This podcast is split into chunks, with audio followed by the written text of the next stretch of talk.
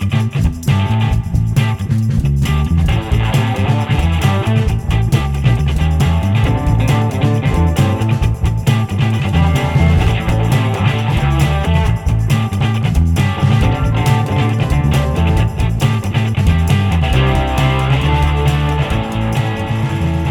back to another exciting episode of Loss of Lieutenants. I'm your host Kevin, and on tonight's show, I'm joined by the winner of Burn City Brawl, John, to talk about how he guided Tohaa to the top. So, uh, John, welcome to Loss of Lieutenant. Thanks for having me. Uh, Always John, a, um, oh, go ahead. no, I was just going to talk bullshit, but you're going to interrupt me, so you don't get it now. I'm in charge of this podcast tonight. So, um, so this is another, yeah, another spotlight, uh, folks. Um, this is another BCB spotlight where we're going to interview the winner, and we're going, and obviously John has not been on the show before, so we're just going to get straight into getting a little bit, uh, getting to know John a little bit and his Infinity background. So, first of all, um, where about in Australia are you from, John? Originally, Uh, lovely Rockhampton in central Queensland. So find Brisbane, go 650 kilometres north, and find the Tropic of Capricorn, and that's that's where I am. So There you you lived there your entire life? Um, no, all over the place. Just born and bred. Sort of went away, did stuff, lived in New Zealand, Korea, got married, came back home, had children. Story. Sounds good. I've not made it up to that part of the world before. I think the furthest north or south. I never remember where where Cairns is in relation to Rocky. Cairns is um about a thousand kilometers north, so it's like So- a weekend trip. You know, you gotta you gotta lunch. yeah, for those of you who are not like familiar with Australia, like Queensland is a big ass state. Um, Yeah, we right, usually so- car oh, trips. God, in the carry on. No, we usually measure car trips in how many days it'll take. Yeah, it still blows my mind, yeah, even after living here for ten years. Um, all right, so let's get into uh, your sort of wargaming and Infinity background. When, what was your Infinity journey like? and When did you start? Um, to be honest, I forget the year, but it was when Foes got released. I had massively gotten the. Am I allowed to swear? Shits like, um, do we yeah, swear? there's an ex- there's an explicit thing on every one of these episodes. So I got the shits with 40k. We've been playing 40k since I was 15, 14, doing that competitively, traveling around Brisbane, Sydney, that sort of stuff. And there was an edition change, and it was one of those I was overpaying the GW tax. And um, Infinity just looked really cool. So I said to everybody, that's it, I'm out, and this is what I'm playing. You can come too. And some people did. And that's how we started the CQ Infinity scene. Do you That recall what edition of that was? Oh, it would. It was second. It was late second. So probably a Right. year and ended. And then what in what edition of 40k would that have been? Just out of interest. Hmm, probably the transition from six to seven, but Right. I can't remember. It could have been. I don't think it was fifth to sixth because that one wasn't too bad, but it was. Yeah, it would have been six to seven. Okay, and then was there uh, what's the community like up in Rockhampton now, or Rocky, if you prefer to be called that? Oh, Rocky, whatever. Um, hell, if I'm sure there's acronyms around. Like you go up on the map, you look down, and it spells hell. It does. Um, but it's great. Um, the Infinity we have. Um, it's probably waned a little bit, but it's starting to pick back up. Probably got seven, eight super regulars, and then there's like another eight that are on the fringes. But we've just gotten the last year, two years. Sorry, Gladstone. But anyway, we've got a town about hundred kilometres south to us called Gladstone. It's a big major industrial town, and we've um, I sort of they sort of started, and we helped feed them and help them out as much as we could. But they've got about mm, eight to ten regulars and a few on the fringes that sort of come and go. So we sort of do a lot with them now, and they come up to our events, and we go down to theirs, which is almost like a day trip. So we um we have Zach's been running. Is it bi-monthly or month? Maybe every three months. But we've done like six tournaments, mini just one day of tournaments this year. I'm usually getting about ten people. Um, probably amongst we've got some really top level players like Zach, who went down to BCB and got fifth.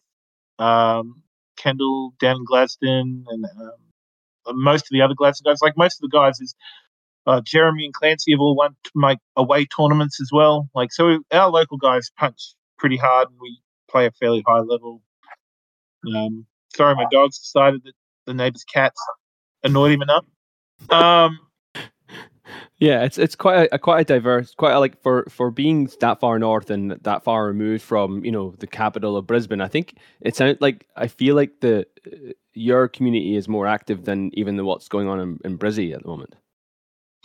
Um, they're certainly bigger, but we've got like a lot of diehards that are, are very, you know, will sort of play as much as we can. Um, whereas from what I see, people see to come in and out a fair bit down there, or they they're not wanting to be in the events. Where we love the events, we love the getting in and having a good competition, and um, you know the ITS standard and all that kind of stuff, and pushing it in that regard. So we, yeah, we're at least every every. I don't think we're every month, but every two months at least having an event. Okay. Yeah, and I think maybe you're fairly maybe I'm I'm slightly clouded by how active your community is because Wana, who's actually on the chat right now, is from that neck of the woods as well, isn't he? Mm-hmm.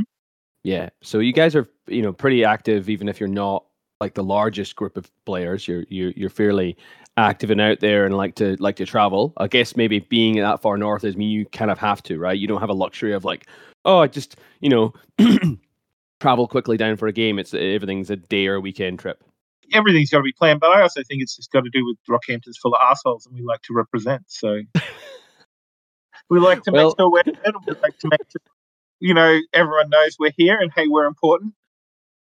You know, it's small man syndrome, small country town. We just you know you gotta you gotta punch up, man.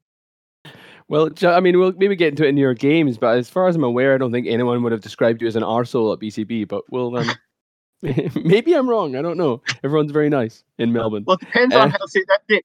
I ran over your questions with my wife, and she said, "How truthful are you actually going to be with how much thought you put into this?" yeah, we're just going to go into a big brain deep dive and realize that John did not big brain this tournament whatsoever. Um, all right, well, we'll get quickly back to um, just Infinity because you, you mentioned obviously you you you went away from 40k and start playing Infinity. So like how what pulled you in with Infinity and like what's what's kept you playing? You know that photo of all the asses that goes around pick your faction? Yeah. Yeah, that that started it.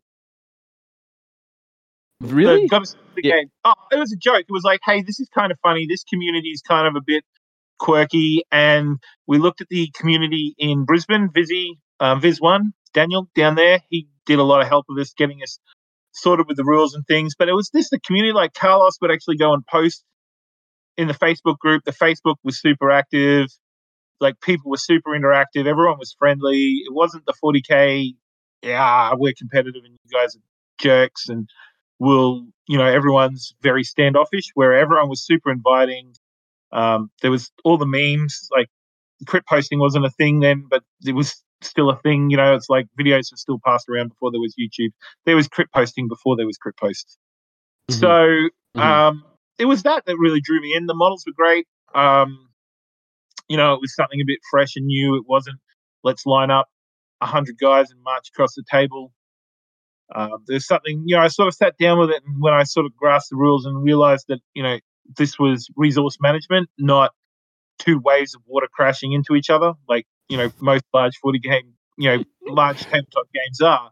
Whereas this game was actually resource management, and so that was really different, and that was one thing that really drew me to it. Yeah, that's a really good way of putting it. Actually, two waves, like, other games, maybe. Yeah, I, like uh, so many of them is just two waves crashing into each other and see what survives at the end. Whereas Infinity is you really you've got those 15 orders over three turns, 45 orders. Try and maintain as many of them as you can and get the job done in that time. You know, you have 45 actions and that's it, maximum. And mm-hmm. you're going to lose them. Yeah, no, that's a that's a it's a good way of putting it. I like that. Um, so what was your first army?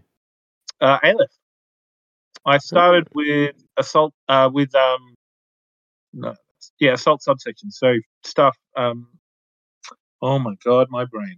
The Achilles, fa- uh, steel phalanx. The Achilles, steel phalanx. That's the one. Yeah. Um, Diomedes, the Diomedes model was my first model. That's the one that just went, that's it. That's like we were told, look at the models, find the one you like the most or the one that draws you in, and that's your faction. And it was really true. Steel Phalanx fit me to a T. Um, played them for a while. Uh, moved into vanilla Aleph as well because you kind of expanded out your factions, and then went from you know um, sort of just started collecting things on the side and growing other factions. Like I bought no a bit of nomads as my next faction, but never even got around to building them, which is actually now funny because they're the faction I'm building right now. So I have all these nomads from 10 years of collecting that I'm like, oh, wow, I completely forgot I had that. Um, but Tohaa was actually the third army I bought. And the first time I ever played it was BCB last year. So I got that assembled and painted. And actually, I think I assembled it like four years ago and never got around to painting them. But then um, got them painted. And the first time I ever played them was game one at BCB last year.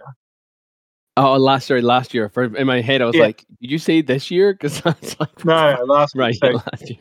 Yeah. um, but then I've played uh, Pano competitively, NCA and Vanilla. Um, the last couple of years before Tohaa, I did Akari and JSA for the year. So I kind of like pick a faction and stick with them for a couple of years and then move to the next. Yeah. Did you? Um, I know the bit of uh, history with that Akari army. It, it was uh, an army made up almost entirely of um, limited edition figures. Did that ever get that project ever get completed? God no, I am. a painting chaos. Um, I cannot stand painting. It is like watching. Uh, I don't know. There, there is something about it that just I cannot do it. So I'll get them sort of undercoated and I'll get a little bit done. Um, I mean, we'll come back to it. It's not like I'm giving up on them, but um, they. It's one I wanted. Like I had it sort of sitting there, and for a long time I thought this will be fun. But the, um, I think the last game we played, you played against it was at Nova in 20 I actually that was yeah last year. So a Yep. bit of background. Um, my wife had a major medical event last year, and I was um, that was sort of a bit of a break. So she had that in April, and then I think it was in May or June. No, it would have been. It was June because it was the Queen. Queen Queens are now King's birthday long weekend is what it was on. Yeah, yeah, yeah. Um, so that's a bit of a bit of a memorable weekend because my then my while I was away, my father-in-law died. So there was a That's right. that was pretty crazy. Um, bit of a rough year last year, but I actually, because I've been so caught up with my wife's medical stuff, I actually built that force the morning of the tournament in the hotel, like was gluing and and putting bases on. So I had no practice with it at all. Um, so, but anyway, so I'll I'll get there one day. But I, you know, I, I've got a small business. I've got three special needs kids, and I've got a wife now with a pretty major medical condition. So finding time for hobby is is pretty rare. Um, getting away and getting practice games has got to be well planned in advance at the moment. But you know, we're getting there, and um, so I think, um, yeah. So Akari was interesting, like that. That's force. Um, I think Nomads is what I'm putting together at the moment. Just I've never done anything with hacking really that much. It's always been a side thought or a little thing. So I'm going to go with core hacking for um for the next Oh, 12 yeah. months. With triple Interventors looks pretty fun. Um, six cents in a link. So and then um, some surprise deployable repeaters and fast pandas from hidden deployment. Sounds like some fun and to really like just mess with people's plans and that sort of stuff.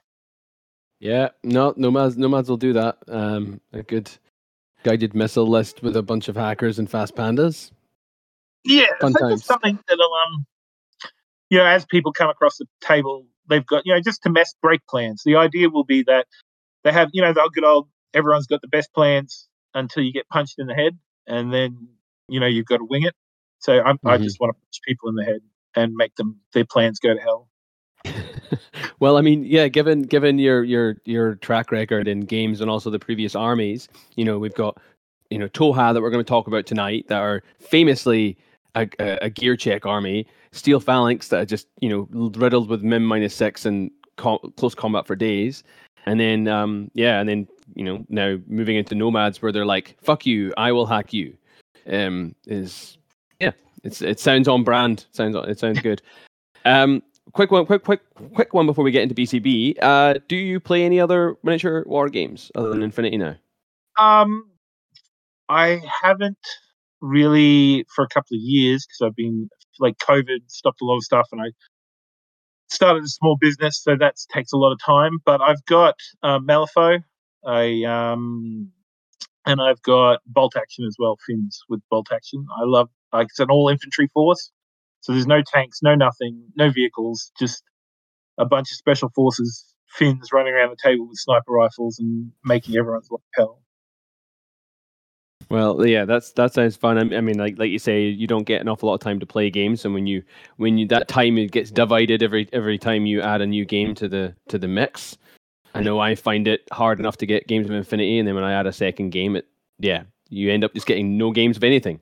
It's point. actually like I was really super sad because I I'm normally a complete sucker for everything CB puts out collectors wise, everything. Like I don't think there's anything I've missed for a long time. Like I just had my um Poopy bundle from this year's Planet Terrio show up yesterday or the day before. Oh wow! Um, yeah, so that's that's sitting there on the. I was building nomads last night and and those. So, um, but I got the one from last year and tracked those sort of stuff down. So, but um, the starter for Warcrow, I, I Adventures, I just looked at it and went, I will never get to play this. Like it just, I, it will sit on the shelf, and I will never get to play it. So I just couldn't do it. I, I couldn't justify that many dollars going all in for something that will never get paid. Yeah, I I did this. You know, I did the same with um, Defiance, right? And it's just. I mean, sure, the minis are there, but I mean, I sold oh no, most I backed Defiance. The minis was too hard to not say no to, so I went all in on that and all in on um, uh, tag raid. Oh, tag raid as well. So waiting for all of that to still get here. Is that um, yeah? Is that being shipped? That's being shipped soon, isn't it? Uh, I believe in the next month or two, but it's been the next month or two for a while. But it, will get here when it gets here. This it'll be sense. it'll be good to see see those miniatures. I guess they are they will be a bit more useful than yeah. Well, diggers are certainly pretty interesting after playing with them with Akari. Um, I think they've got a lot of place. Um, there's a lot of really cool sort of hackers and industrial style and like that you can't get from a lot of the other lines. So there's some really interesting sort of bringing different themes to the miniatures um, that they can do. And the Beast Hunters certainly everyone seems to love to get those out and about. So having some actual models will be very good. Yeah, yeah. I think I am. I have been, you know, proxying a Liberto as a Beast Hunter for you know almost a year now. So I didn't back the tag raid, so I'll have to wait for the general release or you know beg someone else to give me theirs. um. All right. Well, anyway, we'll we'll get into the actual meat of the episode now. We'll we'll we'll start talking about BCB. So you mentioned there before. You know, life obviously is a bit hectic, and um, making time to to play games is is hard. So, what was your um? How did you sort of decide or or work out how to attend Burn City Brawl? Oh, I love away tournaments. I love to travel for them. Um, and it sort of lets me pack. Like instead of getting a little bit of free time all over the place, I can go, here's one big chunk of free time. I'll pre-cook meals for everyone at home. I'll get everything. I'll make sure there's someone who can come around and, and help, you know, with things to make sure the house still functions. And I'll I'll take a big chunk in one go. And that's sort of how I operate. Mm. Um, so I knew I was going to go. The second you announced, I think I, am hopefully one of the first that booked a ticket.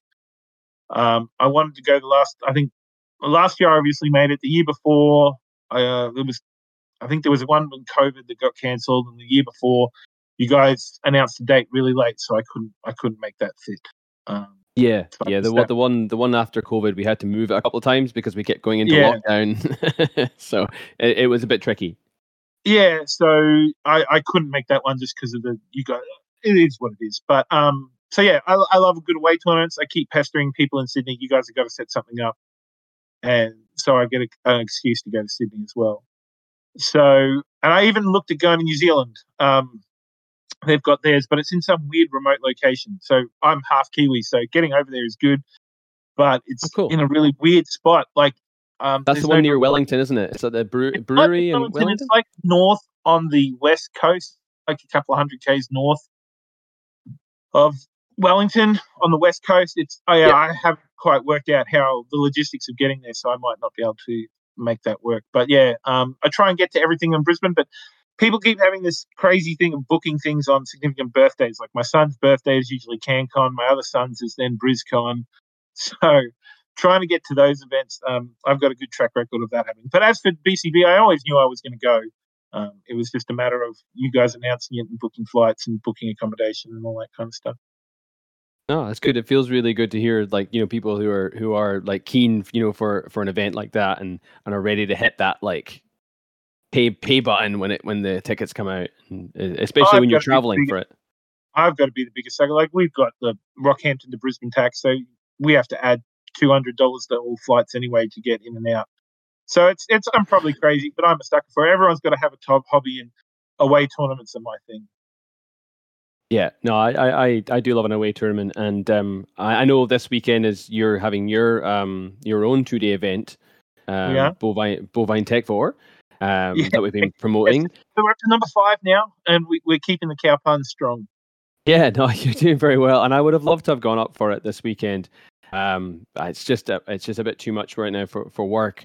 And then, uh, as a side note no. as well, I've actually I'm recovering from some some broken ribs. So I'm not feeling particularly mobile at the moment.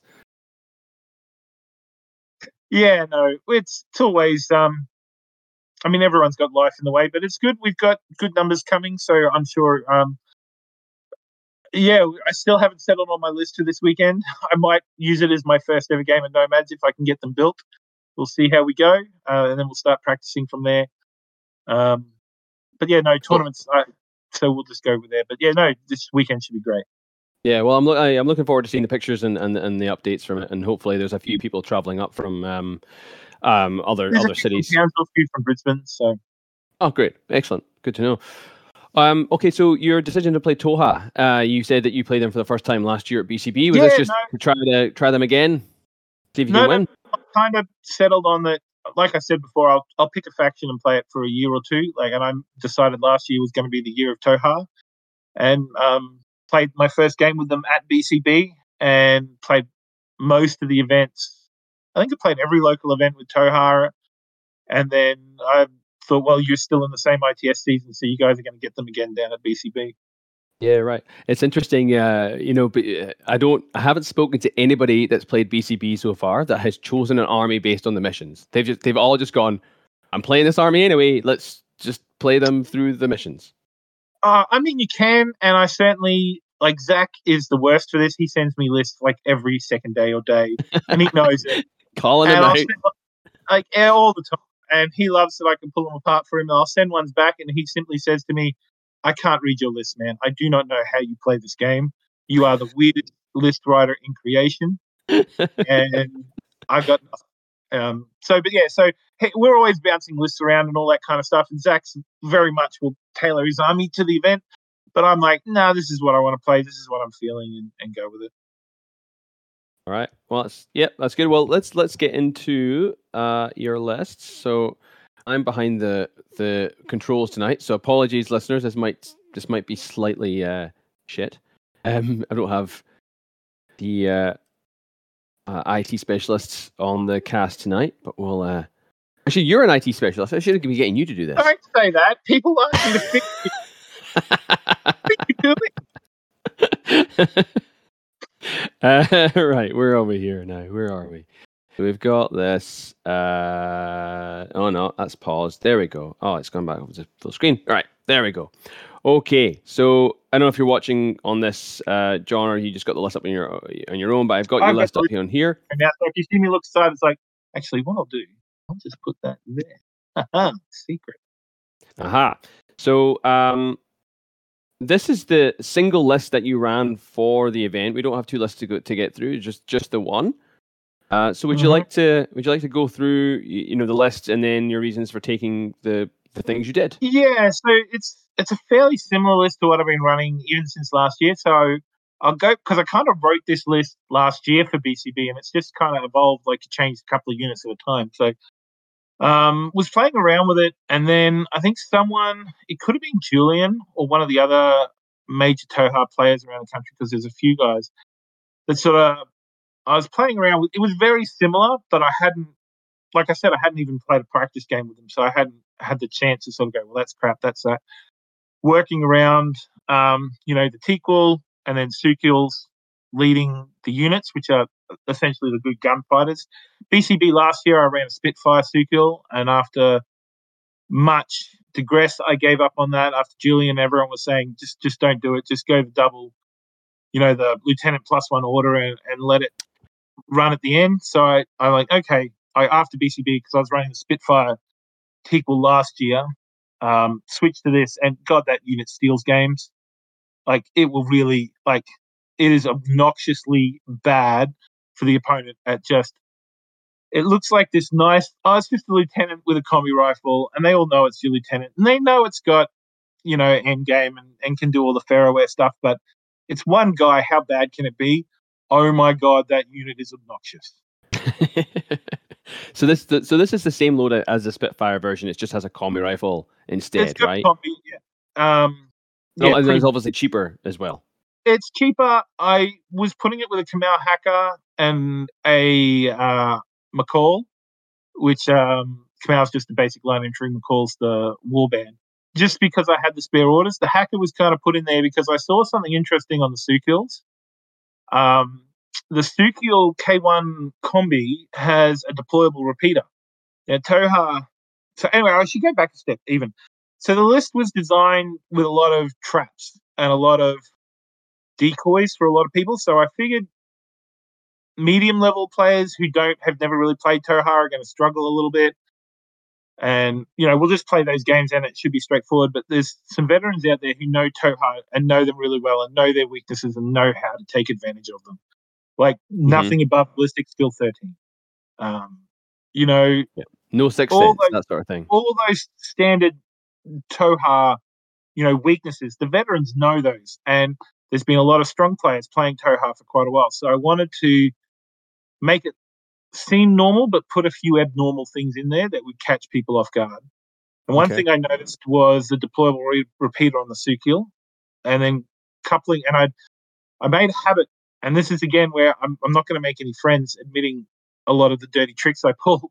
But um, with Tohaa, and not a lot of people knowing it and a lot of the same names and a lot of weird things, I, I make it a habit of going through every unit and explaining things in detail, you know, and and pointing things out to make sure that there are no because the idea of winning a game through ha you didn't know my unit had this level two ability and now I win the game because you didn't know what this thing does. So I don't like that. I, I think that's really terrible.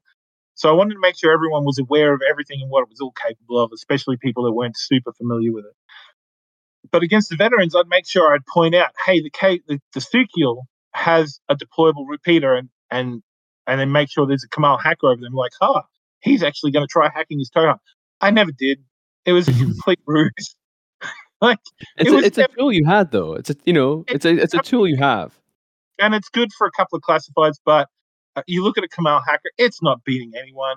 It's it's really not. Um, it's I, not. I the, think it. Yeah, I think it's smart though because one of the things that I hear a lot about people who are trying to deal with Tohaa will be like, "Aha, fair aware doesn't work against structure. I'll run structure at them," and then you're like, "I have a hacker with a repeater. I won't run my structure unit against that particular Harris." That sort of stuff. Yeah. Yeah. Um. So the other thing I did is I've got an impersonator in there, and I didn't take Jan Star, and I took um, the yeah, where is it? You got the um, operator. The Greif, yeah. Sorry, yeah. I was trying to remember the name. um, so I was hoping a lot of people. So my playstyle, and um, Zach knows this, and all the locals know that I'm an incredibly good defensive player. I, I really love to be on the second turn. I love to use AROs as my attacks. So force you into positions where I'm going to shoot you. I think this is what I did to you when we played it um, in Anzac Cup one year. I think the last, the first game we played where I had Achilles. The oh yeah yeah yeah yeah. You yeah, just forced so the waste orders against use, Nagima. Yeah. Yeah, I'll heavily use AROs and funnel people to where I want them. Um, so I like to be defensive. I like to do most of the work in the ARO foes and then use the active turn for repositioning. It's just my play style. It's how I work. Um, and I knew if people see the list and see there's an impersonator, well, they're going to go, well, I want you to go second because it screws up Jan Star's combo with the um, with the bombs and mates and stuff like that. Yeah, the bombs and mates. Yeah. So having people think, haha, I've made him go second when it's actually what I wanted. Um, that sort of stuff went into Okay. the this building. The other thing that I take that most people don't is the Gao-Tarsos, which is the um, jump troop. For Yeah, I haven't seen him for a while. he is amazing. He wins games. I mean, he's got D charges. It's a paramedic specialist, which the tournament was heavily paramedics like bonuses. You can bring them in from the side. They're two wounds, armor three. It's essentially a drop troop heavy infantry that's a specialist with D charges and can do half of the classified deck. Yeah, so this is uh, a combi rifle D charges. Yeah, so 31 points, BS 12, but I mean, you're taking it because it's armed, BS because 12 it's basically two wounds. like, Yeah, BS twelve is is fine. Like when you're running Tohaa, and there's nothing amazing in there. Like 13's the best you're going to get on a couple of units. 12's fine, and you learn to love it. It's all you need, baby. Um, yeah, no. It, it, it, uh, when I looked at your list before before we started the show, that was the one unit that I guess jumped out at me as going, "Oh, I haven't seen." You know, I mean, drop troops in general sometimes get a bit of a bad rap. So it, just even seeing the to- the Tohaa version is um, interesting. Mm. So I got so there was that was probably one choice. I did get one playtest game in before the event, and I was playing around with the uh the infiltrating. Sorry, Oh, the um, yeah, the ga- not the, Gao-Rael, combat one, the Gal. the Gao. Yeah, Um, that's it. With one of them has mirror, Mirror balls, ball. and I was you. I, I thought let's have a look at what we can do is like to, to try and make this even more order efficient. Let's put an Gal forward deployed, or you know, infiltrated to where I'm going to go. And so instead of having to have the units throw their own smoke out and spend orders, you know, like move smoke, move smoke, I'll have the Gal just do it, and then I don't even have to do those, you know, those move smokes. I can just go move, move, move, move, and be even faster and more efficient. Um, it kind of worked, but it was if you needed to, like, if the gal was placed out and then they counted it, and you wanted to reposition those troops in a different direction, you lost all the efficiency. So it was kind of if someone counted it, you kind of lost what you were doing and then had to spend more. You know, so Yeah. instead of giving the opponent the ability to hurt me, I just went, well, let's just go with the old true and we'll use the drop trooper, which I know can be effective in in Well, it's a- it's a- classified and certainly getting into the back line. Yeah, I mean it's a great piece to have it, but when it when sometimes when it's your only camo marker in the midfield, it can it can get dug out, especially if that's what you want to happen. You want to go second, right? So Yeah. you know, a, a savvy opponent would be like, "Oh, that's a that's a Nagao," because it's it can only really basically be a Nagao unless it's a well, it can't even be a Liberto. So yeah, Yeah. that is. Uh, whereas yeah, the Gao-Tarsos, people don't expect it. They might be expecting a Clipsos instead. Yeah. So yeah, that's interesting.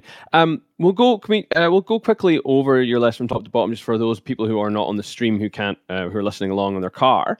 Uh, do you want to take it from the take it from the top and just kind of go, and also then just talk about the um the fire teams because I always get them confused as to who's with what. Yeah, let me just make sure. I realized the list I had loaded was the wrong one, so bear with me one sec. Oh no, I don't think two. Don't think too different. You've you've so far talked on all the same models that I've been um, looking at. Yeah, yeah. All right, so we've got um, a Taqeul Lieutenant with plus one order, combi rifle, uh, a Makaul uh, viral CC, uh, a, Kamael Hacker with combi rifle, uh, then the Sukeul K1 sniper rifle, and then two Kaeltars, one with chain of command, both with Symbiomates and bombs. Then there's a Sukeul, and that forms a link. So those first three can form a link, but usually the Taqeul will break out from it. It's it's really and also the Makaul, a couple of like the he's also can be just put there and use. He's got impetuous, so it's just like a, a warband running forward. So do so so do you so you have so you tend to start the fire team with the Taqeul in it, or do you have the Makaul Depending on the, like if I Kamael? depends on the mission. It's like sometimes if I want the Makaul as a bit of a speed bump, is something they've got to waste some orders on. So I need if I if I want to drain a few of their orders, I'll I'll just let the Makaul go. But if not, I'll leave it back and can then do something with it, or I can send it up to become a you know like the replacement for a team that might have lost someone. Just you know keep options open, or you it has that up so it's it's usually either saved to be filler for a team that's lost someone, or to run up to be that distraction, that speed bump, that something or order sponge to suck some orders out of the opponent because they have to deal with it. So they're the Okay. sort of two options to do with it. Um, and then the other link team was the K1 sniper with the two Kaeltars and the chain of command. Just put them somewhere defensive. The Sukeul usually get a a mate. Um, the K1 sniper just to give it that more um, survivability. You know, just it's most of the time it's there to suck up orders, do a little bit of damage, do a bit of board control, um, just do as much damage and be annoying as, as it can. So then this is the link. The next link team's the one that gets most of the work done. So it's a K1 combi Sukeul. And then I really love the Sakurels. They were more of an N2, N3 unit that a lot of other Tohaa players don't like them. But they've got symbio armor, EM grenades, specialist in this case, a paramedic. I also really love the light rocket launcher in a link. That guy is burst three, like a Spitfire, but burst three, but can hit people with continuous damage in the template. He's really great for like just sniping units around a corner. So I, I really rate the Sukeuls, especially putting on. I usually use the Sukeuls to take, not the Sukeuls, the Sakurels to take uh, the symbio bombs because a lot of people don't realize with bombs, um, you know, obviously a lot of people will use them for um, the Pheroware uh, endgame, you know, to do damage and that sort of stuff. But I will also use them for mirror ball because when you you drop a mate, there's a neg three like surprise. It's not surprise, but the similar to surprise attack, where if you drop out a mate, uh, uh drop uh, out a bomb, bomb. Mm. It'll put them in a neg three. So if you throw smoke, you know, you drop out mirror ball from a mate, uh, from a bomb. Sorry, um, long day at work. Mm-hmm. Um, mm. You can put them in a neg three from a whip thirteen.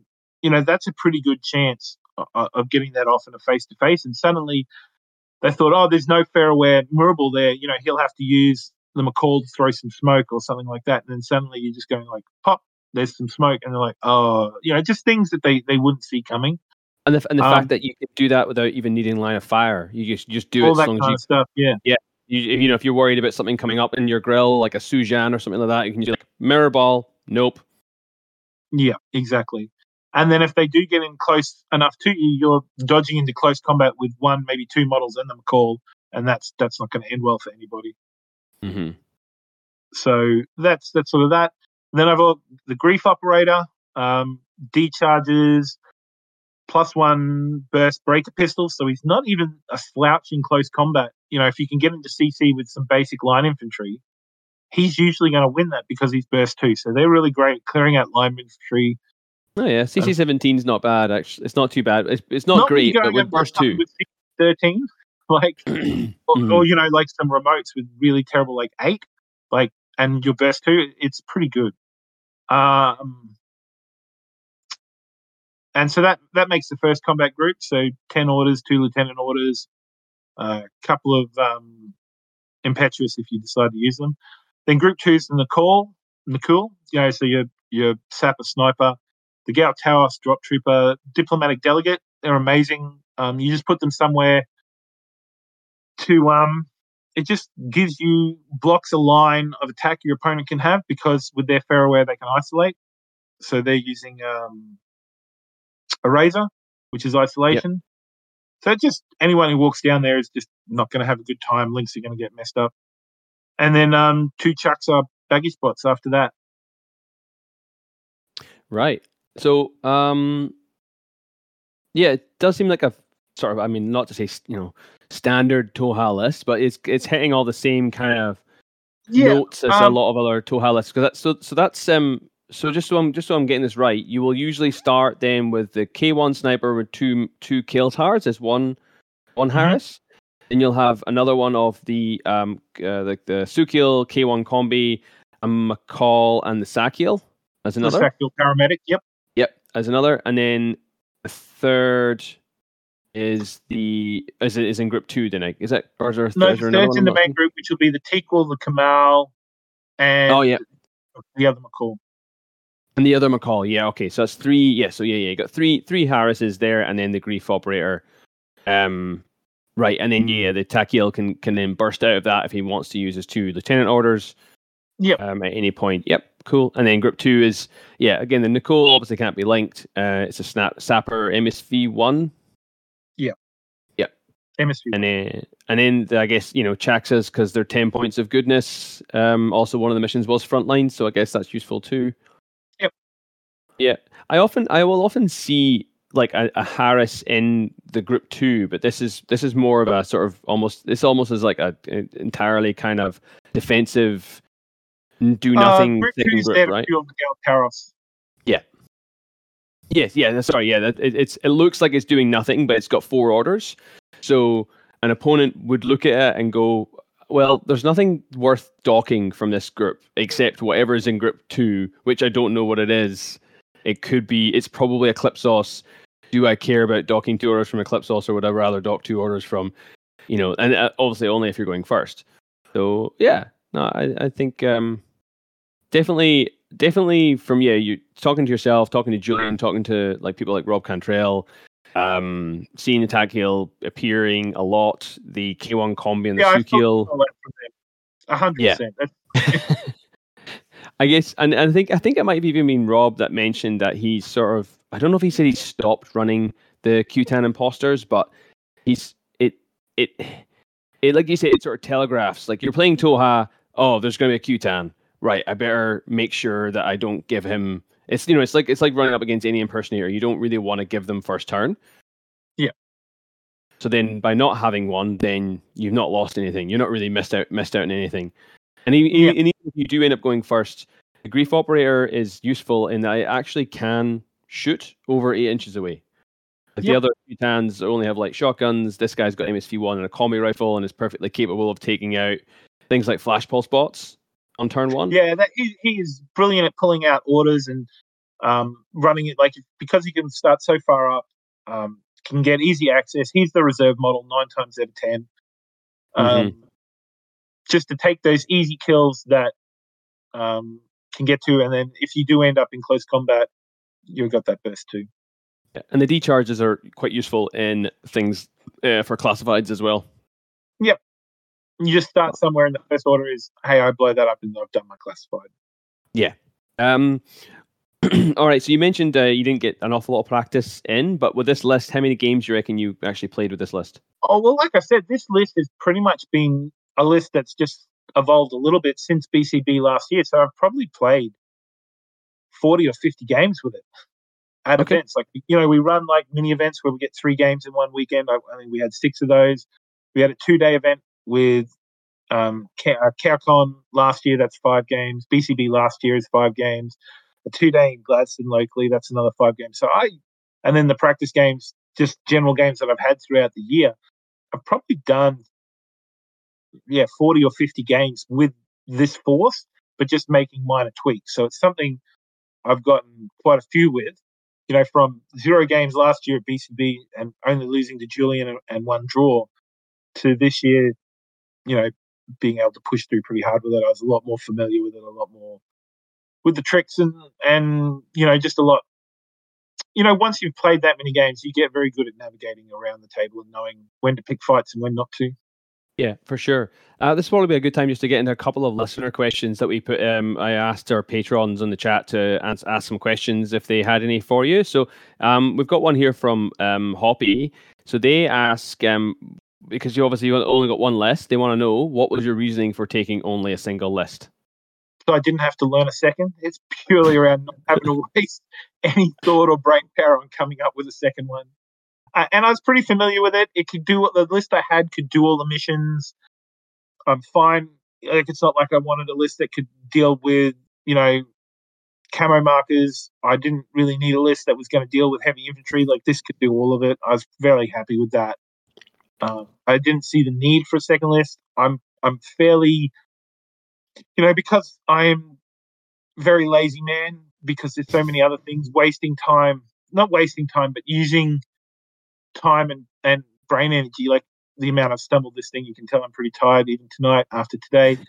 Um, yeah, there's the, having to get a second list together and, and worry about it and think about which one and then get practice games with it. Uh, it's just I could get it done with one. So why put the energy into a second? No, it seems fair enough. Um, another sort of follow up question then uh, is we're going to talk about sort of what um, you know what were you, what were you confident about with this list, but also Zephyr um, uh, is asking as well, like what um, you know what sort of trouble what sort what gives you trouble running to like playing Tohaa, And sort of like what were you concerned running Tohaa into this suite of missions for BCB? Um so my most of my play testing is against Zach and Ben, like up here in, in, in Rocky and against the others. Um and Zach knows me better than my wife does now with across the table, and he beats me thoroughly all the time. So I get beaten up a lot and lose. and um, he's click, picked my play style. He knows that I'm defensive. He knows that I can't get across the table. So someone who, so the thing that worried me was someone who can pick what I'm up to. So that's I like to keep a lot of mystery to what's going on across the table. You know, when we talked about the list and like there's a lot of things in there to distract and keep people off guard. So if someone can figure out what I'm up to and go, hey, you're only BS 12 and with a little bit of 13, if I do this, this, and come at you that way, you're just going to fall apart. Like, so people realizing that there's a lot of misdirection going on, um, that that's really my concern. If that makes a lot of sense. Um, like when we start talking about the games, I'll talk about games where I knew I was outmatched. Like I knew the opponent across the table had more firepower, better firepower. If I went face to face, I was going to lose. So I have to come up with different tactics, and I have to use that misdirection. So someone, so that's the concern. If someone figures out that, um, and what was the other half to the question? Um, it was just sort of yeah, I guess just sort of general things that um, you know, if you were to face across the table and go, oh, this is going to be a hard matchup. You know, like you know, not not taking taking away the player, just looking at a, a specific army. Was there anything you were concerned about coming across the table? Um, not really.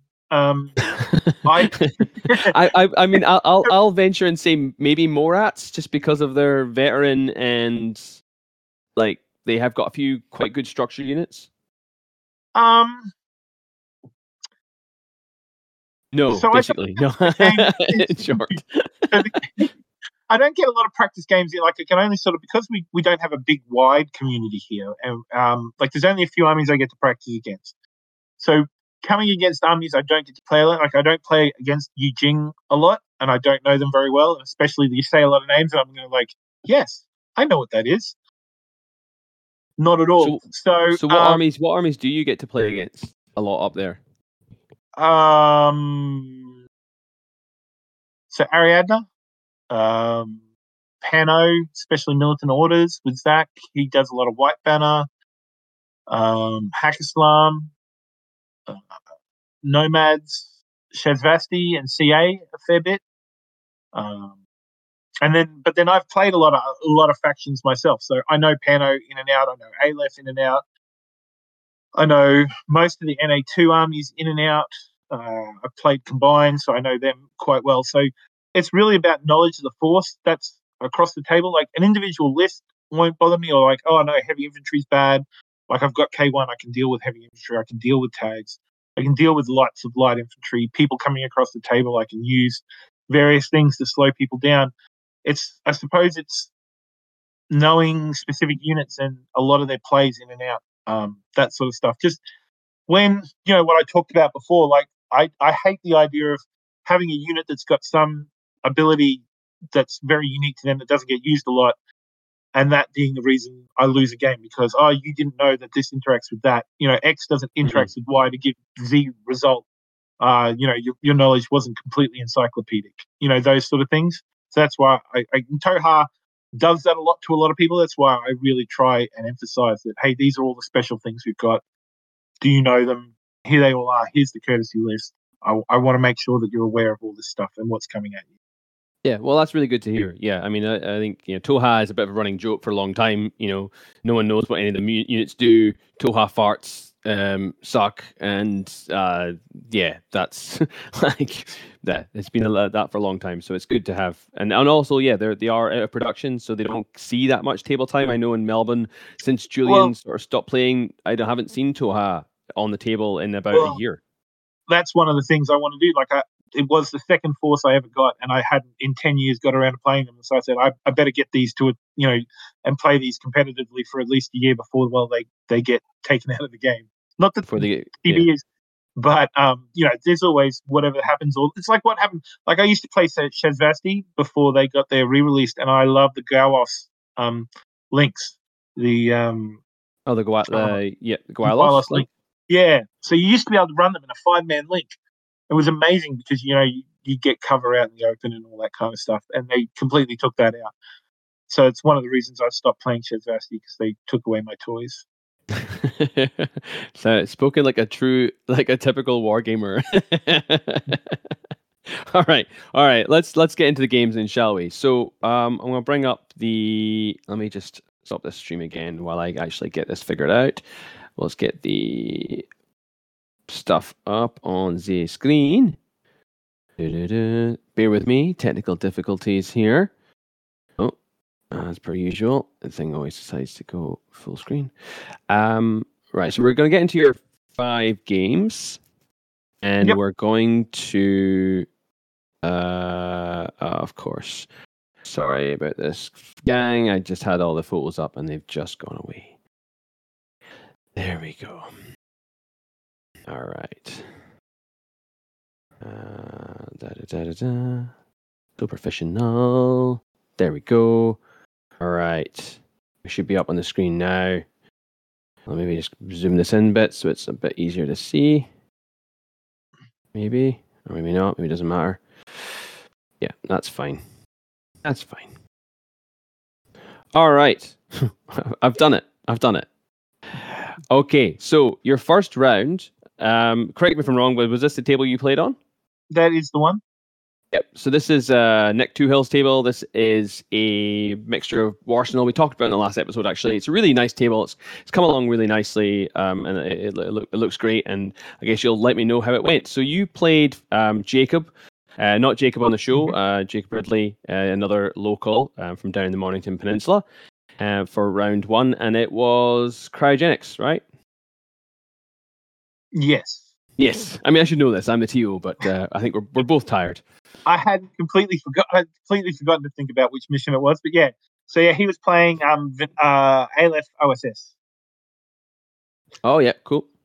Um, I think he had a five man Dakini core. He had a Mark IV um, post human HRL. Yeah, uh, and then a various support units. Um, there was a Davnus in there too, I think. Um, yeah, five man uh, Dakini core with a sniper rifle, and, yeah. and a few other things. Great, great, great, great thing about OSS armies is they kind of write themselves, don't they? They use a Dakini core plus proxies and remotes, and then that's kind of the army, right? That's pretty much it. Yeah. All right. So yeah, so we'll, we'll we'll do what we did in the last, or well, on the previous spotlight. There, we'll we'll just talk about the yeah the opponent's army list, like you like you've just done the table. Um, feel free to mention anything that was good or bad about the table that you played on, just because it's good feedback for oh, our table designers. I'm, I'm, not one to judge a table, unlike you, Kev. So oh, I knew that was gonna that was gonna make make its way in there. um, I'm, I'm, I'm just going to leave that one. And and but anyway, so um, I sort of play it as it is and say, well, this is what I've got in front of me, so this is what I have to deal with. So um, he, I had second turn, so I believe. Or did I have first turn? Jeez, that's hard. And um, I remember I the side I deployed on was actually a lot harder to deploy on than I thought it was going to be. So I can't remember if I picked sides or not. Now, uh, no, I definitely went second. So he must have, I must have picked sides, and I I messed it up with this one because I thought. So you've got the the blue building in the middle.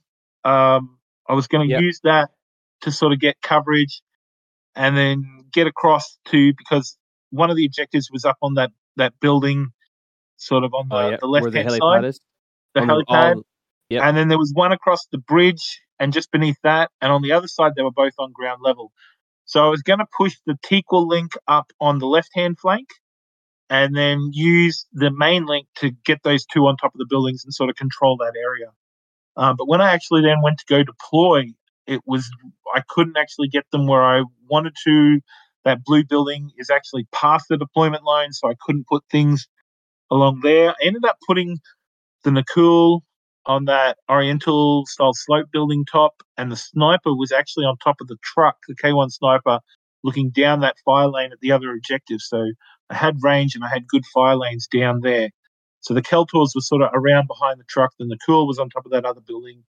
They put the diplomatic delegate on top of the blue building, and then there's sort of that building on the bottom right is where I ended up putting that that main link with the Sukeul K1. Um, and then the Taqeul was sort of behind those trash cans. Um, so I ended up, yeah, it was a bit on the back foot from deployment. He had the Key link on the, the building on the back left.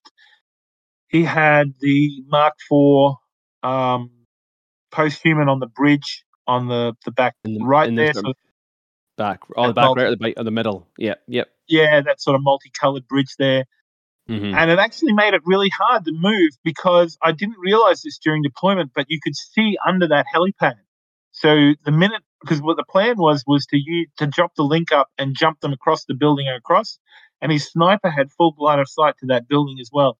So it's actually, so it actually made it really hard. So because I couldn't use the Makaul to throw smoke because no line of sight because you couldn't see anything.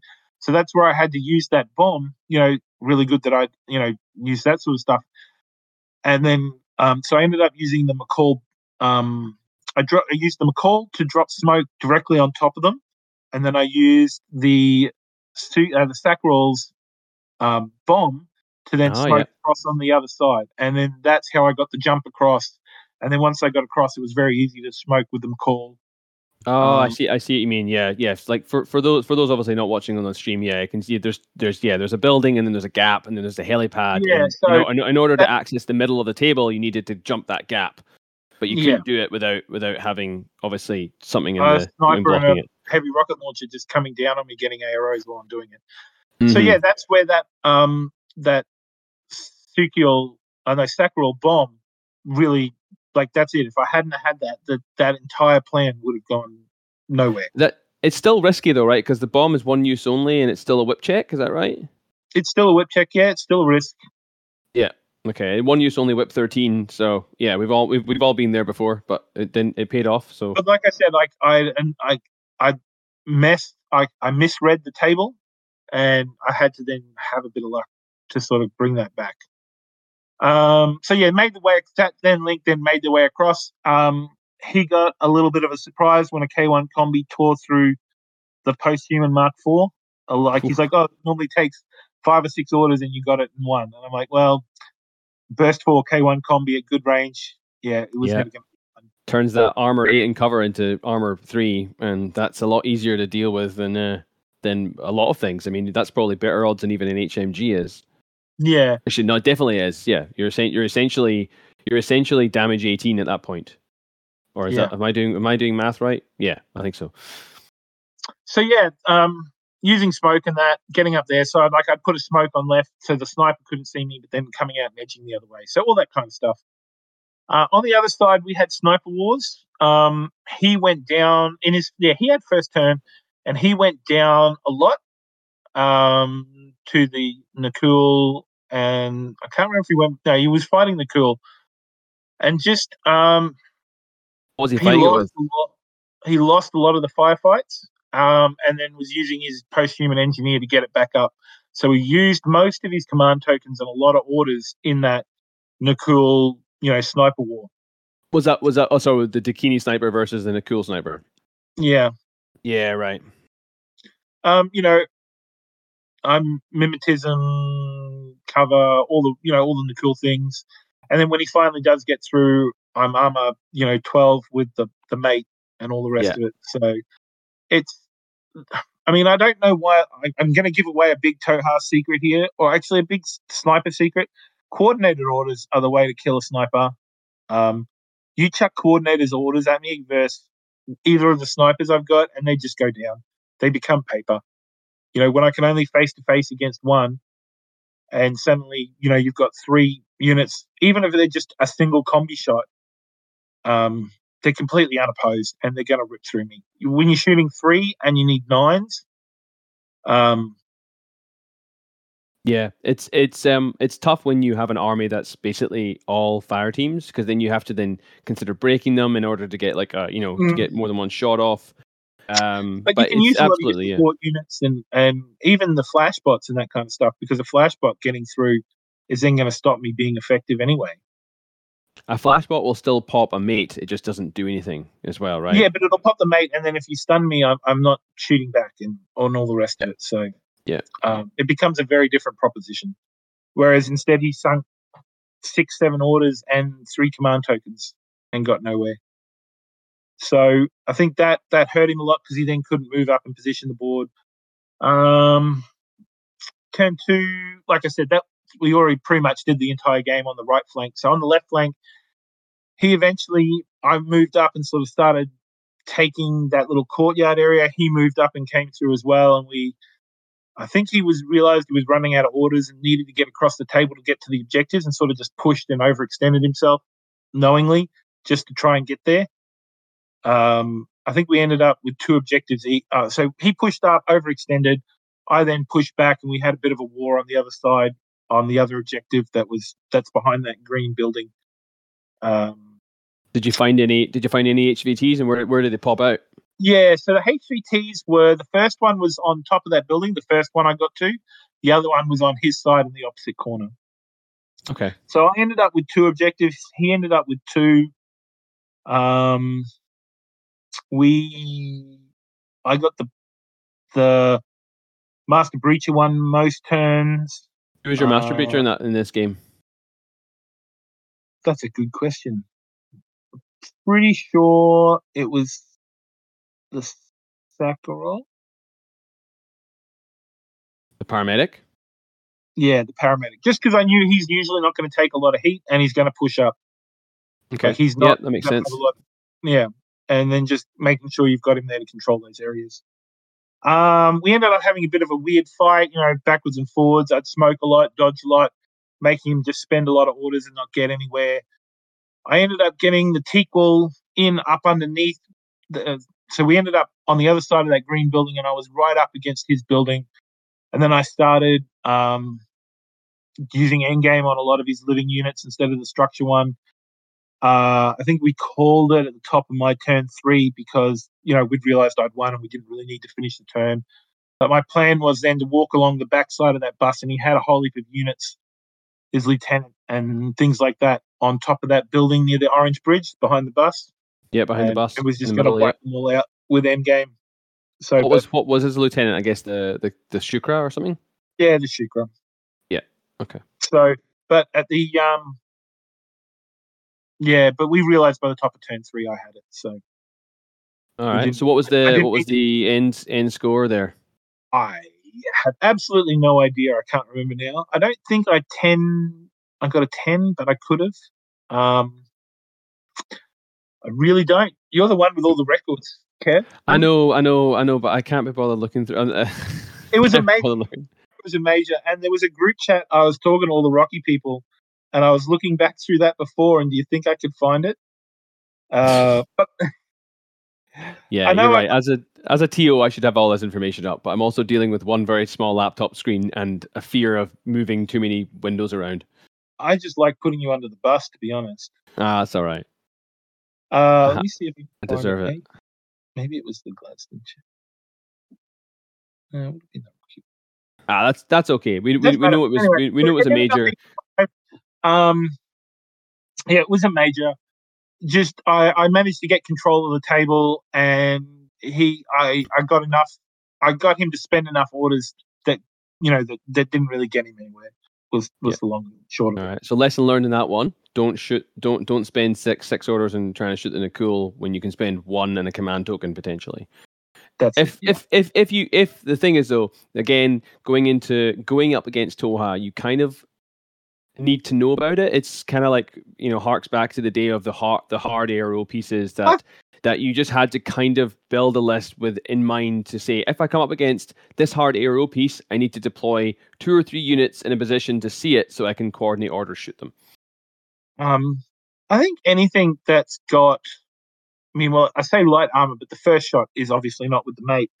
But anything that's like it probably the tactic probably wouldn't work so much against like a Mark IV post-human, but against most snipers that are one wound, armor three or less, the coordinated order with even combi rifle troops is going to take them down. Like it's how you deal with any of those, even like a HMG, someone that's, you know, that's the ARO piece that's standing up in the link. You you really need those.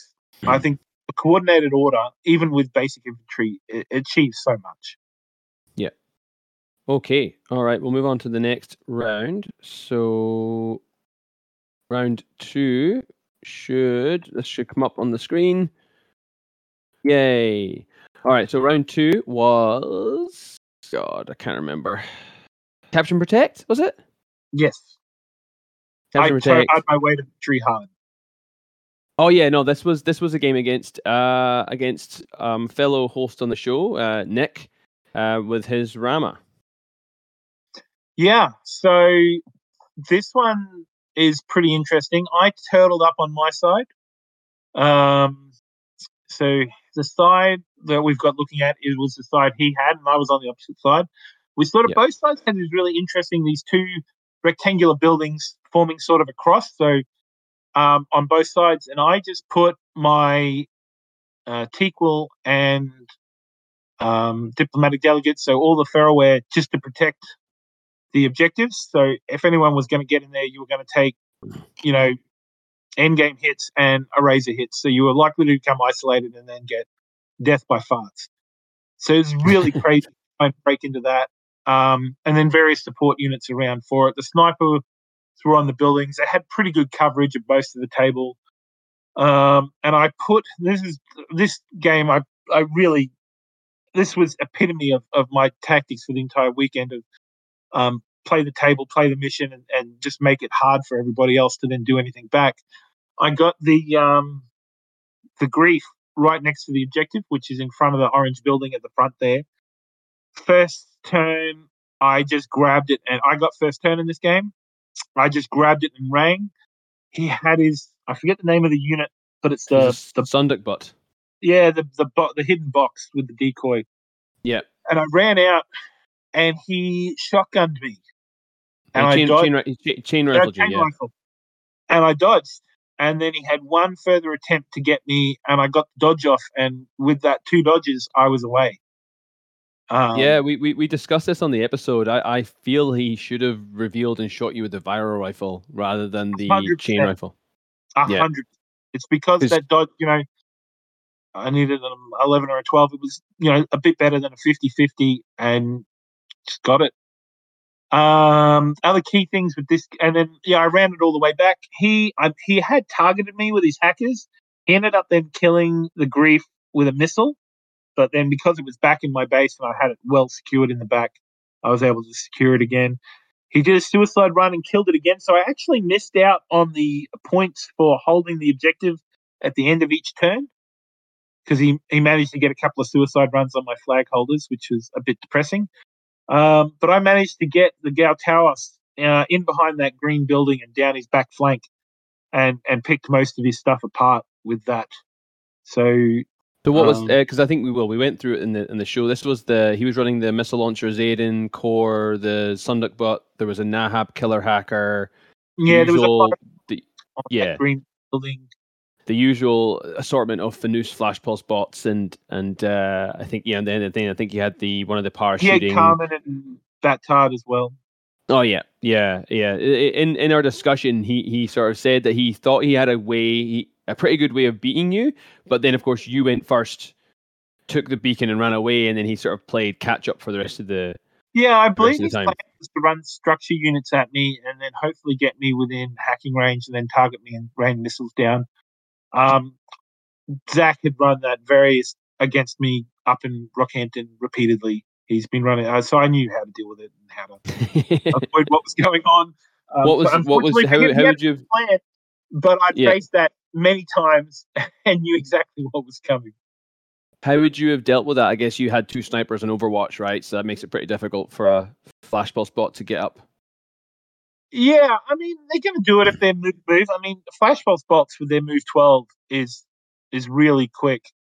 You only will usually get one, maybe two shots if if it's bad terrain for them. So I mean, he could have got in there. But as I told him, the best tactic I've found with dealing with um, missile bots is especially if he gets it on a lot of the Tohaa stuff with two wounds, and even better if it's this stuff with a symbiote um, Oh, yeah. Is even though okay they've got the missile the targeted on you, and then they shoot the first missile, most people dodge. Do a reset. Um, Yeah. your chances of get you know it's not face to face; it's a straight normal roll. Well, Most- minus minus three. Yeah, minus three. But it's you're not dealing with face to face, so it doesn't matter what your opponent rolls with all of their pluses. I think their target's 18. Um, they can get anything and make it really hard. But if you reset, there's no more missiles coming at you. Yeah, yeah. At, at, at worst, for something with symbiomates, you lose you're losing one wound unless you get a lucky crit. Um, because of that total immunity. Um, yeah, no, it definitely is worth worth just So you resetting. just take the missile. The worst that's going to happen is you dodge, uh, you roll the same thing and you fail, you dodge because they've rolled better than you. In which case, they're just going to shoot another missile at you, and you have to risk it again. Or you do Yeah. the reset, and you there's no more missiles coming. You know, you're either dead or there's no more missiles coming. Yeah. Did you um, any any comments on this uh, on this table particularly? Um, did it sort of play okay? Um, Yeah, no, it's fine. I mean, standard infinity table. I like the sort of stacking on the side. I was thinking if we were going to push ahead the five man link, we might get to dance a little bit over that on the side, but it, it wasn't to be. Um, very good standard. I mean, it's designed, I think, really for standoff. You know, both sides have buildings fully in their deployment zones. It's going to let you get Overwatch. Both sides have got towers. There's a lot of line of sight blocking in the middle, so it allows that you know, there's a good fun. Like there's three distinct funnels, you know, left, right, and in the middle. So Mhm. you get to cover those and then see what happens. okay, and that, that was obviously another another major for you. Yeah. Yeah. All right. Move on to round three and the final round for day one. And this was. God, I'm so bad at this. Frontline? Yes, it was. yeah, because it was. Yeah, yeah, frontline. All right. So this was on the table that eventually took out best table over the weekend. Um, so this is done by Yeah, one of our locals, Aaron. Clocks and bits lit up all over the place. It was um pretty crazy table. Yeah, yeah. No, this was this was a fun table. It's really nicely painted. It's all 3D printed stuff from I think Saucerman Studios. Um, and yeah, it was a it was a it was a, a joy to a joy to set up on the Friday night.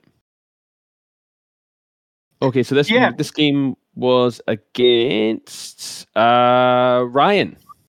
Yeah, now Ryan was a really great opponent.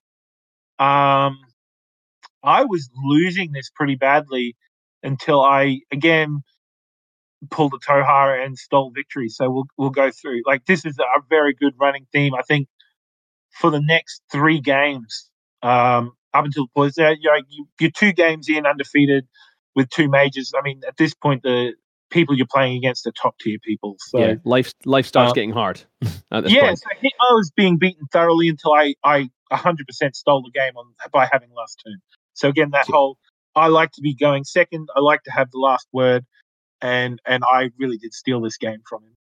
Yeah, so Ryan was running uh, White Banner, and I'll be remiss if I don't let everyone know, because I'm a horrible human being, um, that uh, Ryan also took out Best Painted on the weekend, which we forgot to mention on the last episode. Um, really lovely painted. Uh, sorry, not what, not White Banner. He's running uh, yeah, Vanilla Yu Jing, um, and uh, he even had a display board, which was um, very unique and great to see. So what what what was Ryan running for the for the, the this game? Um, so you know how I said I don't know Yu Jing very well. Uh, I'll give you the clef notes. There was a um, Blue Wolf. There was a Hac Tao with I think it had a HMG. Yeah. There was um, Kit Coran. I Kit think. Cockrum. Yeah, the Yep. engineer. Um, then a smattering. Oh, there was the. You know how they've got that new unique bot. Um, remote. Uh, I Oh, forget is it. that? Um, well, not not not the Sujan. No, not the Susan. I know the. No, there was no Susans. Um, No Susans. I mean, yeah. I mean, if he's got Blue Wolf and the Hac Tao, I'd be surprised to have that as well. Um, yeah, the it's got a lot of sensors. Um, Uh, It's that weird. The model looks really a bit strange. the long, yeah. Yeah, I think that's it. I'd have to. It's the up. the camel the camel one with the Panzerfaust and stuff. yeah, that one. Yeah, it, it was It an had S three S three camel marker. Yeah. Yeah. Yeah. Um, so I used the grief to um had him on top of the building there. Got the classifieds. You know, the, Which which which building was it? Oh, I'm sorry. Um, which which so- which side did you did you did you take? So or I, oh, yeah, sorry, I'll go back a step. Um, so I was on the far side that we were looking at. I had my snipers. So the K1 sniper was in that white building, look, uh, looking through that gate and and down Oh, yeah. further. But line of sights were really blocked by the middle. Like this table, you couldn't really. The whole middle was really hard to see past. My Nikoul was in that blue building in the back corner, so I kind of had most things over behind that blue building. There was all there were two links and most of group five, uh, group two over there. The snipers were in that white building. I had the diplomatic delegate behind that barricade with the truck. The grief operator was on that building with half a car. Um, but with, uh, most- sorry, which where where about? so in the middle on the left, where we're looking at, there's a blue banner. There's half a car. Oh just- yeah yeah yeah yeah. Yeah, it was on top of there, just so I could complete the object to classified and and just get it done. Mhm. Um, but most stuff and all the links was on the far side behind that blue building. Behind the blue building, Uh, right? So because you, you so you just said something interesting there. You said that the that that side of the table was was pretty well blocked up, like a lot of yeah, the um, whole say the whole that whole middle, all those buildings. You've got a crate, that large building. Like it was all because it was all 3D printed and, and quite strange, and it's not all square on. Essentially divided the table in half, and you had to walk up through that to be able to then access the other side. I see what you mean. Yeah, if you, if uh, uh, you know, for those of, of course, you know, the audio only subscribers, yeah, l- looking at the the side, the, the say, if you split it, if you split it down the middle, um, from each left left flank and right flank, you have got the left flank that looks a fairly typical infinity table, blocky buildings, uh, buildings in deployment zones, some places to put up, you know, snipers and AROs. But on the right hand side, I see what you mean. There's there's buildings in each deployment zone, but in the middle is just kind of like a junkyard of like various blocks and buildings, so- which completely cut up. Uh, Basically, eh, nothing can see until you get past the halfway point. That's it. So I really couldn't hurt him with my long range stuff, and he couldn't really shoot back at me either. So you had to move up through the middle. Now he had first turn. Um, I pretty much uh, just tried to obfuscate as much as I could, drop smoke when he was going to come. I actually put the, and this actually comes into what won me the game. I thought because I thought that the middle was very blocked up, he was going to have to get across halfway, and I wouldn't be able to slow him down much. I put one of the bombs on the K1 sniper, thinking that if he gets in there and I get in a bad way, I can smoke and keep it alive, and then try and retaliate with something in the next turn. Um, Mhm. Which is not normally something I would do, but I knew because of this table, it was going to be a bit weird as things came across. So it had a bomb and a mate on it. The other bomb was on the um, Sakharov. The other mate was on the Nikoul. Um, Yeah, so he pushed Blue Wolf up through that sort of triangular reactor piece. It was glowing red during the game. Yeah, And right, right in the middle. was Yeah, Was then just slicing the pie, picking units, trying to shoot this. I would drop smoke wherever I could to just try and give him a bad time. He used a lot of his term for positioning. Um, he also had a Hac Tao um, that he brought up. He originally tried to fight through there's in the middle there a big sort of arch at the, Yep. the sniper, and I just dropped prone. Uh, I just wasn't going to fight that fight. You know, um, Tohaa don't Yeah. fight very well against mimetism, so I just No. no. I'm just not going to play this game. I'll make you come up closer, and then we'll see what I can do with some smoke and some calls. Um, but he's got his blue wolf up. He was just picking at me. He got the cool down, but not fully dead, which comes back into the game later in, in turn two and three. Uh, and just generally harassing me. You know, one of those turns where he takes, um, you know, where they, they get good positioning on the board because there's there's poor coverage across the table, and picked me a little bit to just make my turn difficult. my turn two was ridiculously difficult. Um, it seemed to go. Uh, so yeah, turn one I just used to move up a little bit.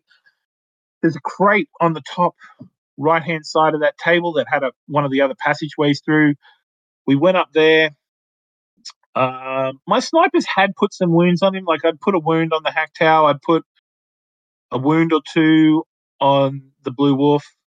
Um, I think I put one wound on with AROs in the first turn, and then I managed to put one wound on it with the K1 combi um, as I moved up.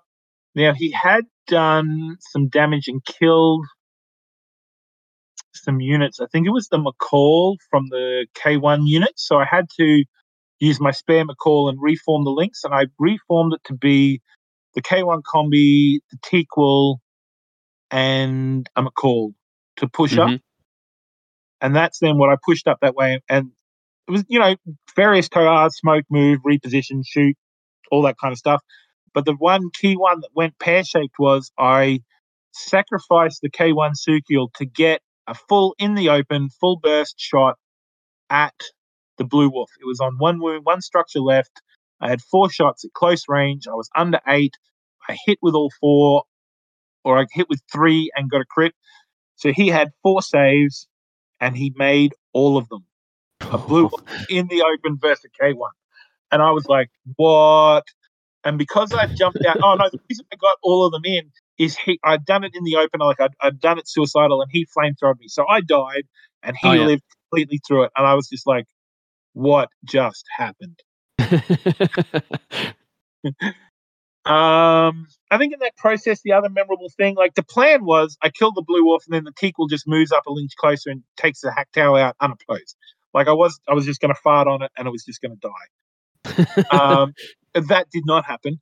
Um, but I managed to get two wounds on Kit, I think, in the process of where he was, and he managed to dodge it out.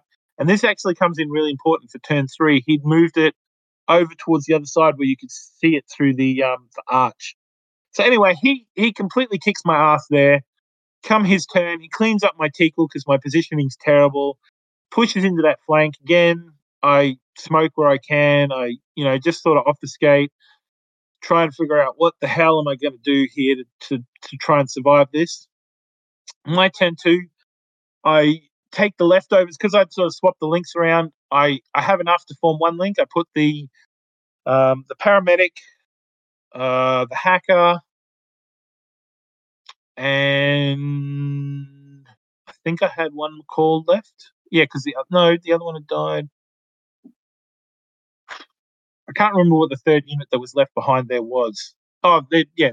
But anyway, the paramedic and those and the hacker and the other, I think it was Makaul still, came around the back behind that blue building. I managed to get paramedic the Nikoul and got it back up and then pushed the hacker and the paramedic up sort of between the arch and the other way.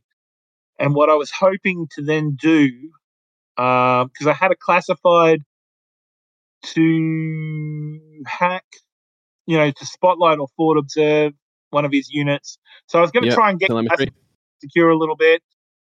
I had both of my baggage bots still alive, and they pushed up far on the right flank um, just up behind those buildings. So I was at least had my side of the table. Um, he had just taken out my grief, I think, in turn two as well. So it wasn't looking very good. His turn, his turn three, he was again a lot more picking.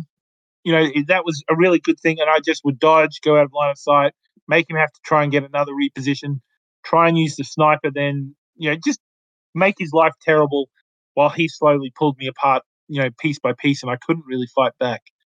Um, he positioned himself for the end of turn three. He had the middle 100% secured. He didn't have enough to push up and take my side, so he wasn't going to get the far one. And I, at that point, sort of assessed the table, said, I just want five to have a look at this. And I realized he hadn't secured his middle very well.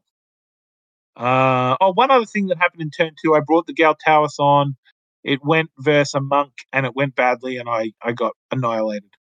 Again, I was I was about I was about to ask did the Galtar did the Gao-Tarsos come down and save no. the day, but no, no, no, no, no, completely fine. um, but I noticed he hadn't left a lot in his middle if I took out Kip or Kip. So in the middle, do you remember what he what he had? Oh, What, he had what, what he had left? He had, he had a, a monk on top of that building where my grief had started. Like there was no way I was threatening that middle. Like it's just there was no way I was taking that back from him. I don't think I had enough points on the table that he had. But his far zone he hadn't really secured very well. Oh, his his his, closest zone.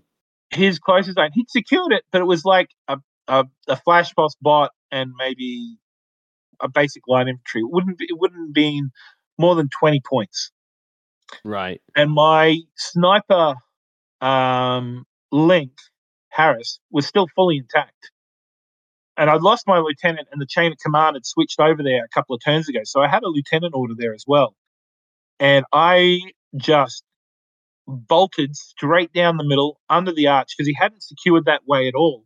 So I had a completely unopposed run straight down the middle under the arch. I had one firefight I think there was something in front of that building with the blue roof. We had one firefight, and then I basically legged it, and I got two shots on Kip to finish him off. And if I did, that easily secured because he Kip was down to one wound left, like he was in no wounding cap or, or something like that. Yeah, yeah, he's two wounds. Yeah. Yeah, he's two wounds. Um, so he only had one left. So if I took him out and had enough in that spot, I easily had it, and I, I managed to pull it off. Um, What did what did what what ended up taking putting down Kit, uh, Kit in the end? I think just a Kaeltar with a shotgun. Yeah, right.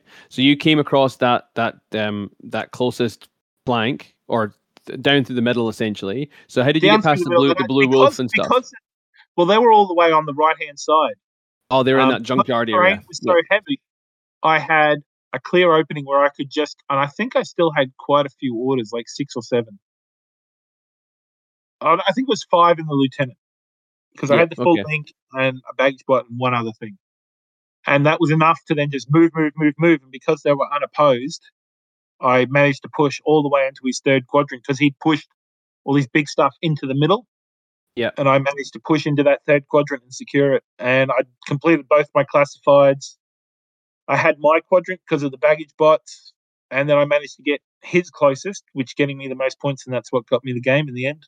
Yeah, okay, yeah, because it's it's three for your closest, two for the middle, and one for the for uh, sorry, yeah, two. You know what I mean? Three, two, one. Um, Yeah. so by by by holding his his one and your one, that's puts you on four versus his two. And then did think- he him and there's four classifieds as well. So you got two classifieds and Ryan got Oh, I think I got like three, and he maybe Okay. got two. I can't remember now. yeah. Basically, Because I find if in in frontline if you. Sorry, what was that? Because I'd sacrificed the grief to get his with the D charges. Um, oh yeah, and then managed to get yeah two of the others, and that's that's what did it for me. yeah. I find if you if you lose your closest zone to the enemy, that's a huge. That's like a four point swing away from you. Mm-hmm. So it's uh, yeah, it's bad times. But yeah, Oh, I managed to yeah to push that link. I had enough orders with the link to then just push it that last turn. Sounds like a tough game though, and and uh, that it, it well, Oh, I- game. I completely stole it from him, and and this is a running theme probably for the next two games. There was a small opening left, uh, and it's you know the wounded animal is is sitting there, and there's one small opening, and I took it, and they pulled up, they came through. Okay, all right. So yeah, at the end of day one, uh, probably at the top of the ladder or very close to. I was three majors. I think there was a couple other people in the same spot. Yeah. Okay. Uh, we'll talk briefly just about um, sort of the the the day, the first day, how you felt, uh, how you felt going into the evening. What did you get up to? What did you think of the venue and everything else like that? Um, the bowls club was amazing. I love a good bowls club, and their beer selection was amazing. Um, so that's great. You guys did amazing with the venue. Dinner was great. You know, I, I, the reason I do these things is the social. Um, so trying to, but it was a bit packed and a bit crowded. Getting around and getting a seat was difficult, and trying to get around to talk to everybody. So good conversations with those around, but you never get to catch up with everyone you want to. So sorry to everyone I didn't get to say hi to. Um, but yeah, I mean, as for how I was feeling, like you know, you go away to these competitions to be competitive, so it's great to be in a competitive position. It's not like oh, I lost first game, so now it's gonna, you know, I get to, you know, it's a different feeling. But you know, when you're like, hey, I'm undefeated at the end of day one, like, oh wow, okay, I better, you know, there's a bit of pressure and a bit of, um, can I say, you know, like you obviously go away to be competitive and I'm doing it. You know, I'm actually I'm not here now just to roll dice and and laugh. It's like okay, I, I'm in with a shot here. Yeah, no, and, and you certainly were. Um, definitely one of the favorites, probably going into, or at least at least one of my favorites going into it. You know, given that you know you're you're not from Melbourne, so uh, a lot of the guys probably have never faced against you before. So, and also you know having Tohaa there is uh is a, is an advantage. Some people might say. But um, yeah, but you, you, you didn't you didn't stick around too late on the that night, I believe. Or... Um, so a little bit of personal background. I had decided to give up caffeine that Thursday. Um, Bad choice. So I had a someone who has a massive caffeine addiction the anyone who's gone through caffeine withdrawal will know you get a massive migraine and there's nothing you can do about it. So mm. I was hmm. heavily medicating myself for that and trying to keep up as much water as possible. And everyone was loud and obnoxious, like you know when they they are. And I'm like, so we stayed, I think, and my meal came out ultra late, so I think I ended up boxing it up and eating it for breakfast as well. So um, Oh, that's a bit of a shame. yeah, it was it was quite busy think, in the in the pub. I think that we had some starters. I ate like a, a crap load of chicken wings, and then the meal. Oh yeah, I think we were sharing chicken wings at one point. I think they. um yeah, I, I, asked for some. Like yeah. I, what was that?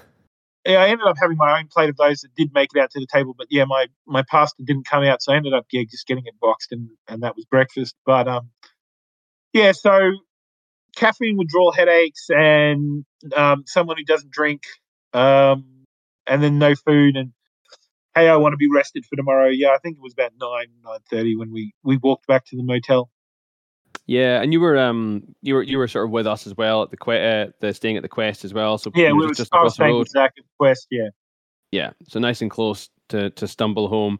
Actually, now you've just you've just sparked a memory from the from the wings at the thing because I remember I ordered some buffalo wings and I said, "Oh, spicy sauce," and they came out the most bland, mild sauce I've ever had. And I think I went up to the bar and asked for a bottle of Tabasco sauce, walked back over to my table and just doused them in Tabasco. That's very interesting you bring that up, Kev, because in my spare time I moonlight as a uh, creator of hot sauce. So I oh, have my own fermented uh, hot sauce that I shall send to you now that I know that you're a connoisseur. Oh well, that's that's really interesting. Yeah, because I've um I'm I'm away at the moment with work, but I at home right now there's a jar of um about a kilo of fermenting chilies in my cupboard. So I'm gonna get back and mm. hopefully they'll be um. No, so I've got a batch I preserved probably mid last year that's quite good. The, the heat's probably died down a little bit from when they first came out, but there's two types of habaneros, some smoky stuff in there, and some Carolina Reapers. So we'll see how oh, it goes. Yeah, no, absolutely. If you if you can send down a package, uh, I'm always keen to try hot sauces for sure. There you go, man. Uh, good stuff. On the way. Um, all right, so yeah, um, in bed fairly early on the Saturday, and uh, we'll get stuck into day two. Uh, mm. So that was I, oh. with the dinner too. I'd done a bit of scoping on who the opponent was to try and figure out a little bit on what the tactics were. Ah, yeah. you know, you've got to, you know, send your reconnaissance out and get a bit of intel. Um, so I knew I was against. Um, that's all right, man. I'm not above admitting. You know, I scoped out what was going on. I didn't know exactly what was coming at me, but I knew there was going to be some some um, Yaogats and Suryats and all the rest of it in a link and smoke and you know all of the lovely things. So I was like, there is no way my force has the capability of going toe to toe with that. Um, so, so I was yeah, there. So, like, so you were, so you were, uh, yes, you were up. You were. Um, we posted the listings after the end of day one, and you mm. were up against Jordan, who was running Morats in yeah. supplies. That's right. So I pretty much went. I need to toe hard the hell out of this. I am going to smoke. I am going to steal objectives, and I am going to run away like a dirty Tohaa. All right. Let's see. Let's see how that how that well. So that I mean, we know how it went, but let's see how it went.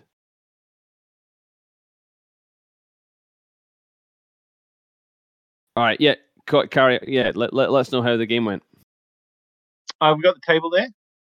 Oh yeah, no, sorry, yeah, the table. Uh, yeah, thank you for correct for reminding me to do my job. Sorry, job. everyone. That pause was me waiting for Kevin to change the picture.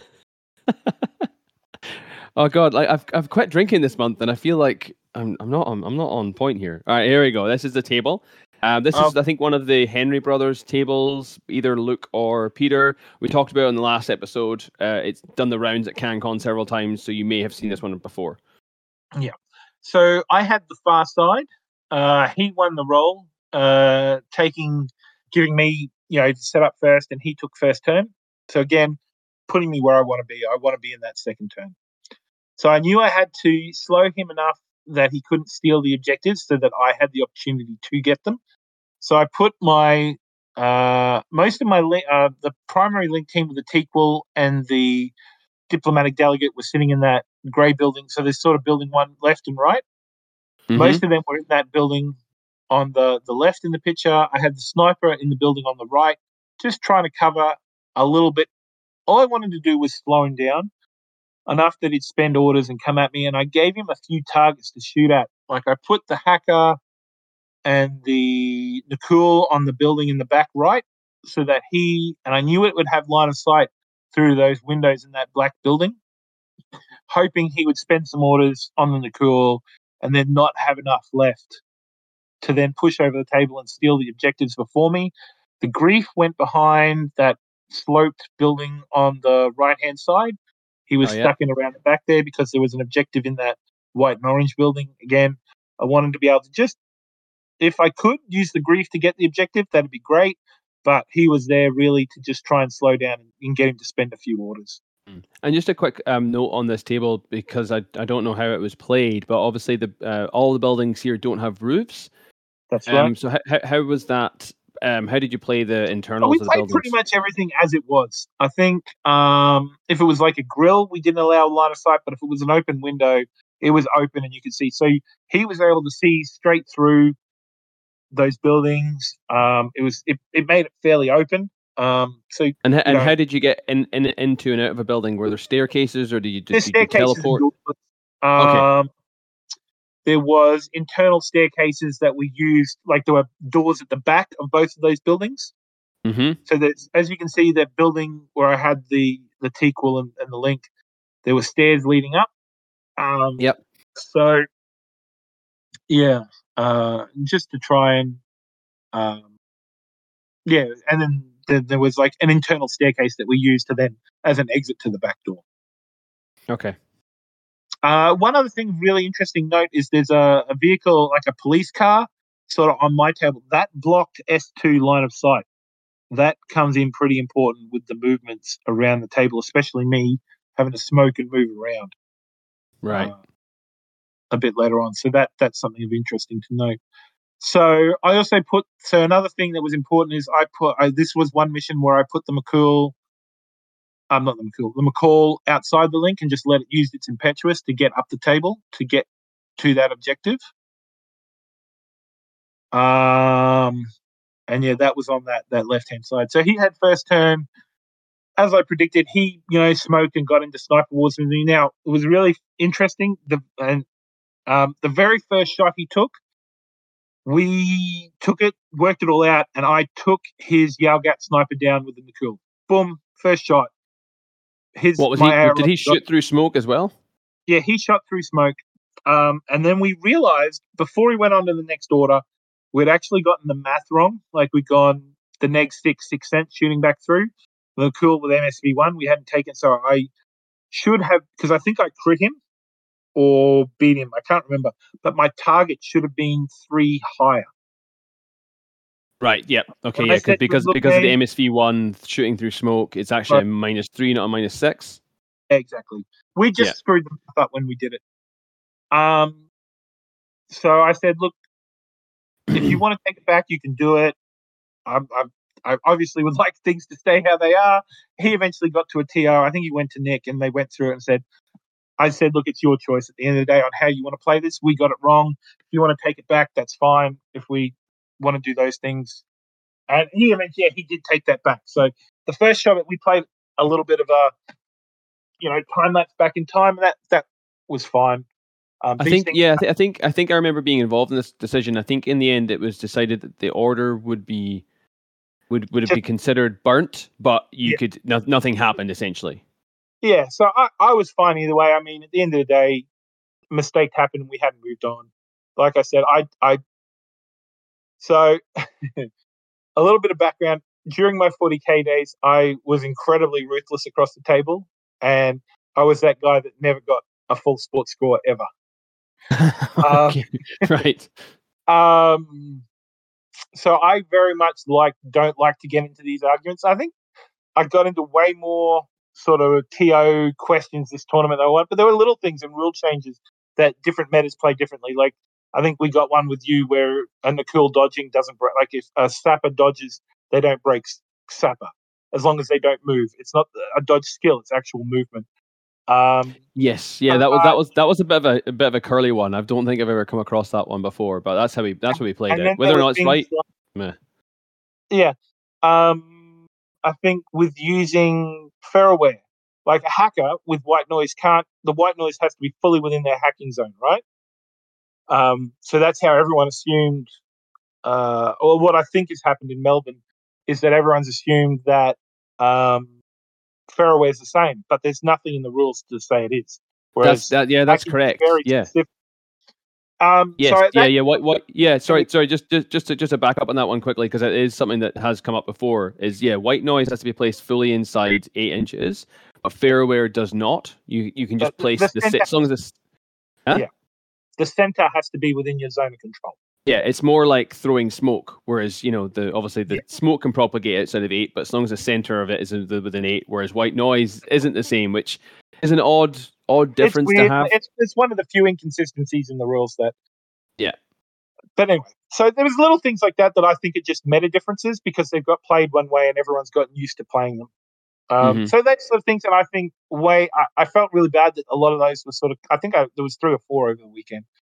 Um, but you know it's top tables and people play things differently in different metas. So um, because of my history with 40k, I try very hard not to be that guy, and I usually will make everything my like when a measurement is close and like um, you know is it in or out. I, I will always default to my opponent. You choose, man. You tell me.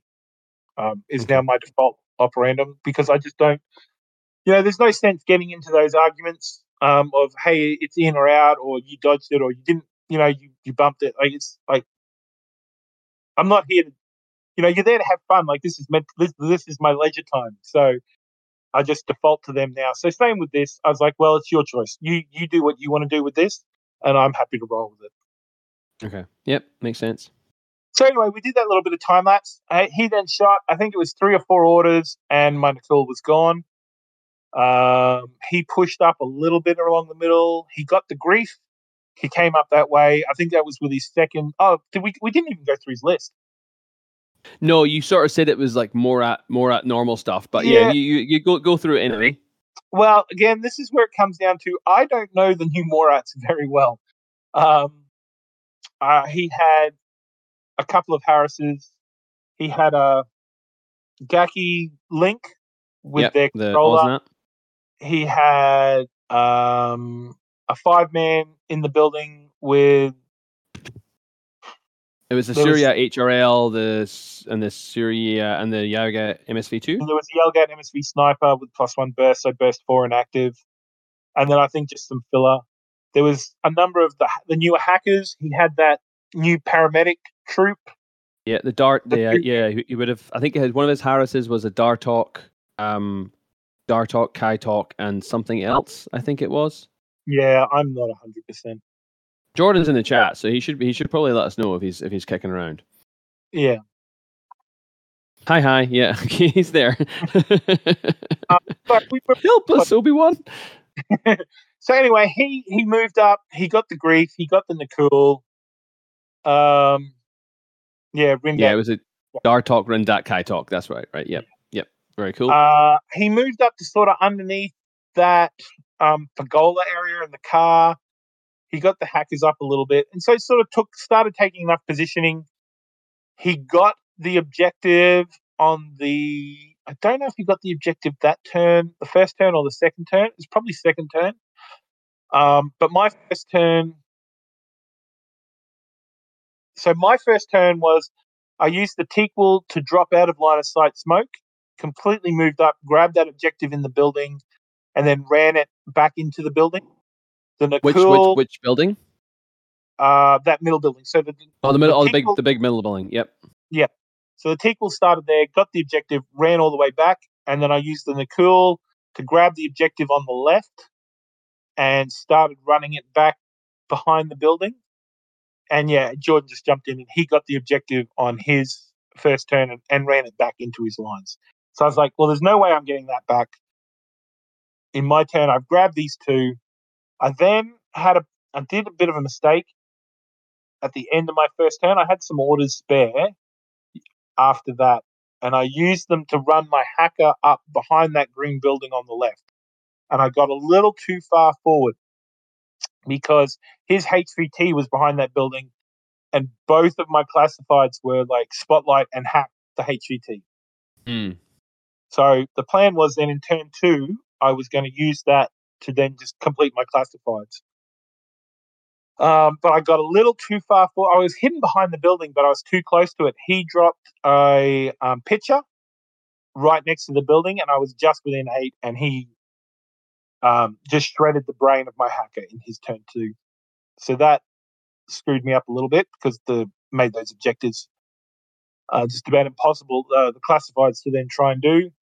I think he saw that he'd made a bit of a mistake, and by allowing me to get both objectives, um, and then decided to try and push up the table a little bit more. I can't remember how I slowed him down. I think I had, but he wasn't able. There was enough face to faces. My sniper had to go prone at one point, the K1, and I brought the paramedic drop trooper in on my side to reinforce my lines to help protect it. I can't remember if I did that first turn or second turn. Uh, On what side did the did oh, the he- drop trooper come in? Uh, along the back, I just dropped it straight down. I didn't bring it in the Oh, side okay. because I just wanted to use it as two wounds. And yeah, he just popped in. He pushed his um, Gaki link up down the middle to try and kill things. I Yeah, think the baggage bots and things like I think I used the baggage bots to try and flame them and, and things of that nature. But anyway, so that was his turn two. My turn three was just uh, I tried to pick a few things. I wasted a lot of orders trying to get the Gackies and clear them out. Um, I moved the sniper down to the back of the building on the right to get line of sight across the field so that when he made a push turn three, I'd at least get some AROs. Uh, I just dug in more along the back, I think, and I brought the objective further around to behind those stairs. Yeah. So just so just- you just know consolidating your position. Exactly, and- and just making sure like that sniper's there for uh, AROs. And then he came turn three, and I had again. This is where I talked about my weakness of I don't know all the lists completely in and out as well as I should. The Rindak doesn't is a structure, not Mhm. wounds. That's right. Um, so my defensive plan of farts and isolation was completely out the window. So he uh, ramboed that into my back lines, and we did a lot of dodging and smoking. Um, and we ended up. My flag carrier was down, but not dead, and he was in. We got into close combat. So he had because I basically he would run around and I would just drop a whole heap of smoke along the back lines with the Taqeul. So he Mhm. couldn't shoot me. He had to run up and try and hit me, and I would just dodge out of close combat and make him have to do it again. And we repeated that over and over just to like keep away. Like Yeah. so uh, just keep keep the smoke up and just keep him running away. But he ended up getting me. I think I went down, but it was in his last order. Um, and then I managed to have a few other troops there. I managed to put in a cool, and I think this. It's so come my turn three. It was really just about resecuring that objective, and then that was it. And I put in the Yeah. cool and the Sukeul, no, the Sakura in combat with him, and then just with the burst and the Sakura, uh, the the Nikoul, the Makaul's close combat, just easily took it down and retook the objective. You took the objective. Yeah, right. And that's it. We called it in. I didn't get my classifieds, but I had, you know, the two objectives more than your opponent, and it was enough to get me the major. Yeah. That's uh, again another another tight game. I know Jordan's saying that was probably the tightest game he had all weekend. So um, yeah, sounds like a sounds like a good game. Um, yeah, he, he's he- saying, he should have. oh yeah, go ahead, John. Oh yeah, just in the chat, um, he he mentioned he should have formed a Harrison, run them up instead of just soloing the Rindak. Oh, it was just a solo Rindak run, right? Okay. Yeah. Yeah, I guess with more bodies, he maybe could have um, secured Yeah, the area a bit I- better. He would have also then had to deal with the isolation and all the rest of it. Oh, I mean, I guess saying that though, they're veteran. They're all um, they're all Oh, more two, yeah, yeah, not the isolation, just the farts, yeah. But then I would Yeah. have had, so yeah, that's true. It would have been, it, he would have had been in a better position. Yeah. All right, cool. So, uh, round five, final round, decapitation, and uh, this will be against James Higgins from WA from Perth, one of the two WAs, uh, WAs, WA guys that uh, flew across to Melbourne for this event, and he was running Caledonia, which was um, super super cool to see him doing so well. But maybe he might have had to take a big gulp of his beer when he realized that his final round was against Tohaa. Yeah, um, pretty tight little Caledonia list. Couple of doggies, two links with the uh, the heavy infantry. What is it? Not Highlanders. The Greys. Yeah. So a five man with a grey and then a three man with a grey. He had um, McGregor the hacker. Um, Usha, I'm assuming McMurrough, a couple of dogs. Yeah, McMurrough and two other dogs. Uh, he had Wallace. Um, I think was this the list that he was talking about where he was actually trying to take a pure grey core? It, no, that was, was that his second. That was his other list. This, this? Okay. um, so that was his second list. This was I, I don't know which was the first or second, but yeah, it was like it was McMurrough and two dogs, a five man with a grey and volunteers, and then a three man with a grey, and I forget what else was in it. Yeah, it was like. Grey, Isobel, and probably maybe a Mormor T2 or something, or maybe another Grey. Yeah, something like that. Cool. and we're Uh, playing, and we're we, and this this table is um the Hughes second table. It's a mixture of um CB card terrain plus some um I guess platforms from some manufacturer. I'm not sure which one it is. Um, tidy little table as well. Nice nice little layout. Um, quite dense as well. I think by the looks of things. Mm. So I had the far side for this table. He again won the role. He chose deployment and he chose to go first. Well, he he went first, so giving me second turn. Uh, I think he yeah, he won the role, chose initiative, gave me deployment. I took the other side for the better deploy for the better sniper and Overwatch positions. Um, yeah, he set up first on this side. I set up on the other side. Uh, I mean, it was a pretty standard list of a couple of links and and some big doggies. The doggies don't really like viral. I was hoping to take advantage of that um, with the grief and like the breaker rifle, breaker pistols. So I just tried to have a lot of fun this game. I wasn't. I mean, obviously wanted you know to do well. I mean, you're playing on the top table, but um, was sort of sitting there going, "We'll we'll just see what happens," you know, because at the moment it's because this is um, we're playing decap. Yeah. Uh, he had Wallace all the way. So you know, there's a set of stairs in a building on the back line there. He had Wallace all in behind there. He put his five man on the left hand side, dogs sort of in the middle, um, and then the Greys sort of positioned with good over coverage. I put my K1 Combi Link and Taqeul on the right hand side, Taqeul was in that building at the back, prone, obviously, you know, for decap. I had the delegate in the middle. I had the Nikoul on the left hand side. The grief was on the left hand side, in amongst those buildings around the side there. Um, Where did your and- go? my H well it was ridiculously hard to place my HVTs. His were uh, mine were what uh the building in the middle just over the wall because I couldn't quite put them back the other side. And the other one was behind that little barricade on the right hand side. Yeah.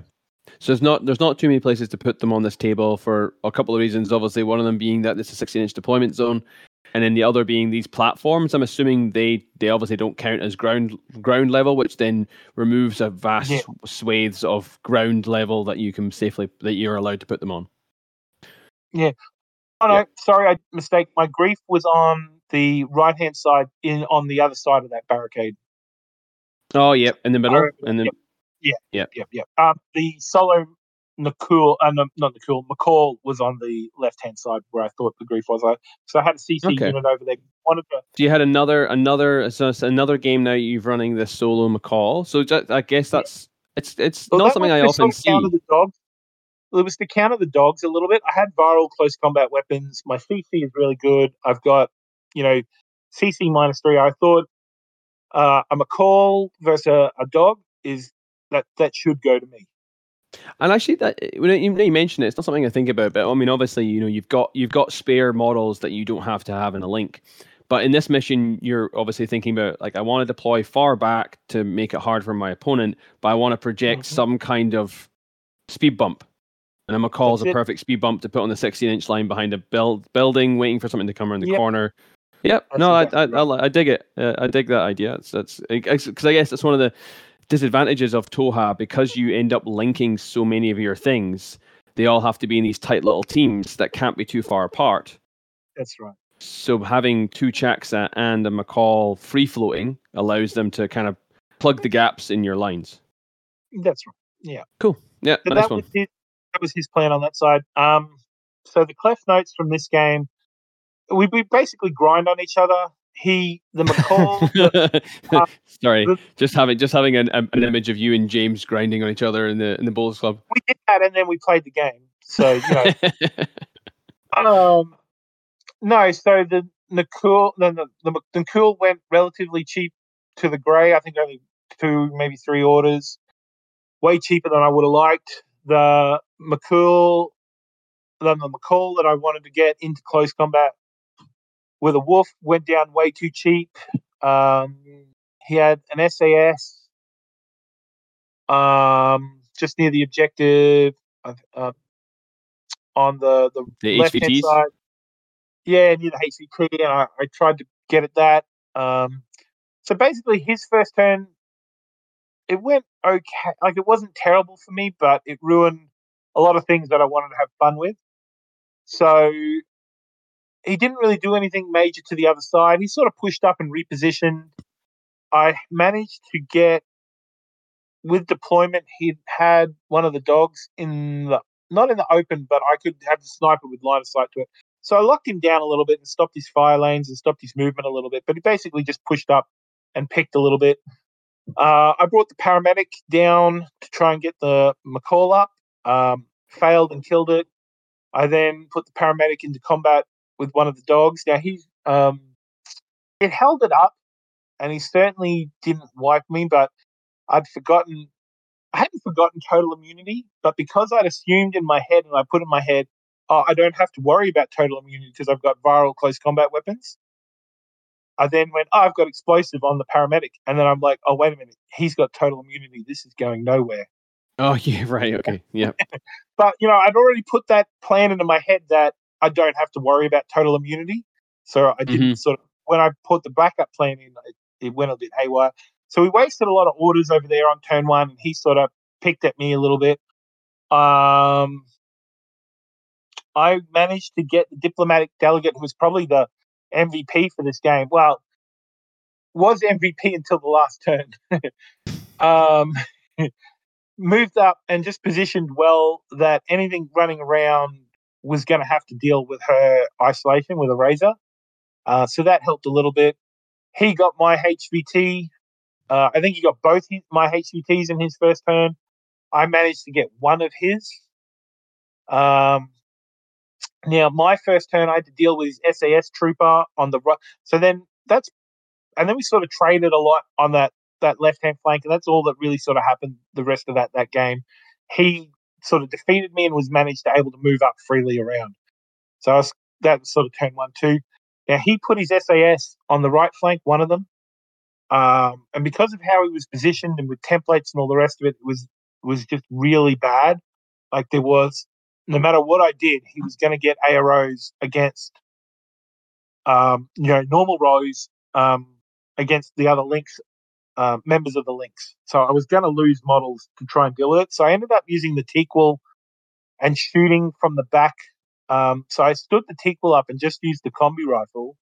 So the Taqeul was the Taqeul's on the left. The Taqeul, uh, the Taqeul's was on the left flank on, on that building. Like that little building with the the logo on that white building on the back right hand corner. Oh, on the back right hand corner. Sorry. Yep. Yep. Yeah. Um, so I ended up just using the combi rifle and, and pip away at it with that because that stopped him getting AROs on the link team members. See, because if I activated the link, they would have gotten, you know, he his AROs Right, okay, would have so yeah. get normals against the so others. he had and I- pinned down. Yeah, he had, he had Yeah. you pinned down with the with the SES. So you had to enlist your your your lieutenant to stand up and take what probably bad range shots or not great yeah, shots. Yeah, no, they were still, yeah, probably bad, I think, but it managed to do the job, and I didn't Yeah. lose anything in the process. So, and I and because I had the two lieutenant orders to spend anyway, I may as well use those and just see what we can come up with. But it meant I was standing up, and I didn't have the orders to get him back down Oh no. to go prone. But I then managed to push the link up. I used the grief to try and take out. There was something in that little corridor on the right hand side, but it went completely pear shaped, and I lost the grief way too cheaply. Like it was like I like I moved up, he arrowed and killed me. I used the link to push up towards the middle to try and retake the middle room, and it just went badly. I think I was. He didn't manage to kill anything, but he managed to get a lot of things unconscious. I think the what was what were you fighting against? uh, dogs. Uh, there was McMurrough Mm-hmm. and a grey in there, and something that had a T two rifle. I Oh mean, yeah, I- so I yeah, probably the yeah maybe the grey the grey T two or the other one. Yeah. McMurrough, but that was all I really got, and I lost the K one combi and then the cool then Makaul from that link, and there was only the paramedic who was left behind the building back. And so that was kind of the first few turns. Like I said, a lot of grinding on each other. And Mhm. he sort of came up, managed to take the left flank in the middle.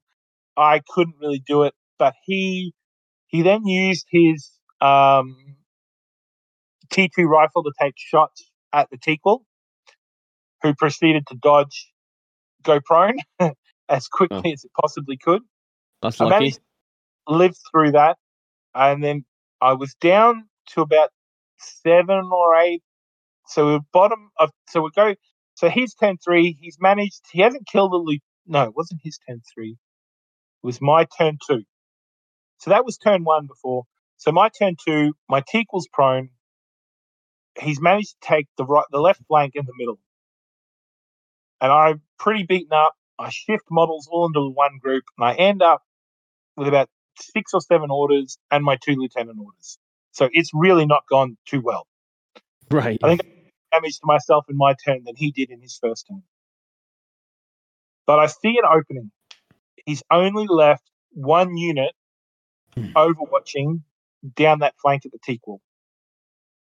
And I'm going, all right, time to just put this into full Tohaa. And if you have a look at that building on the, he's got now nothing covering Wallace either.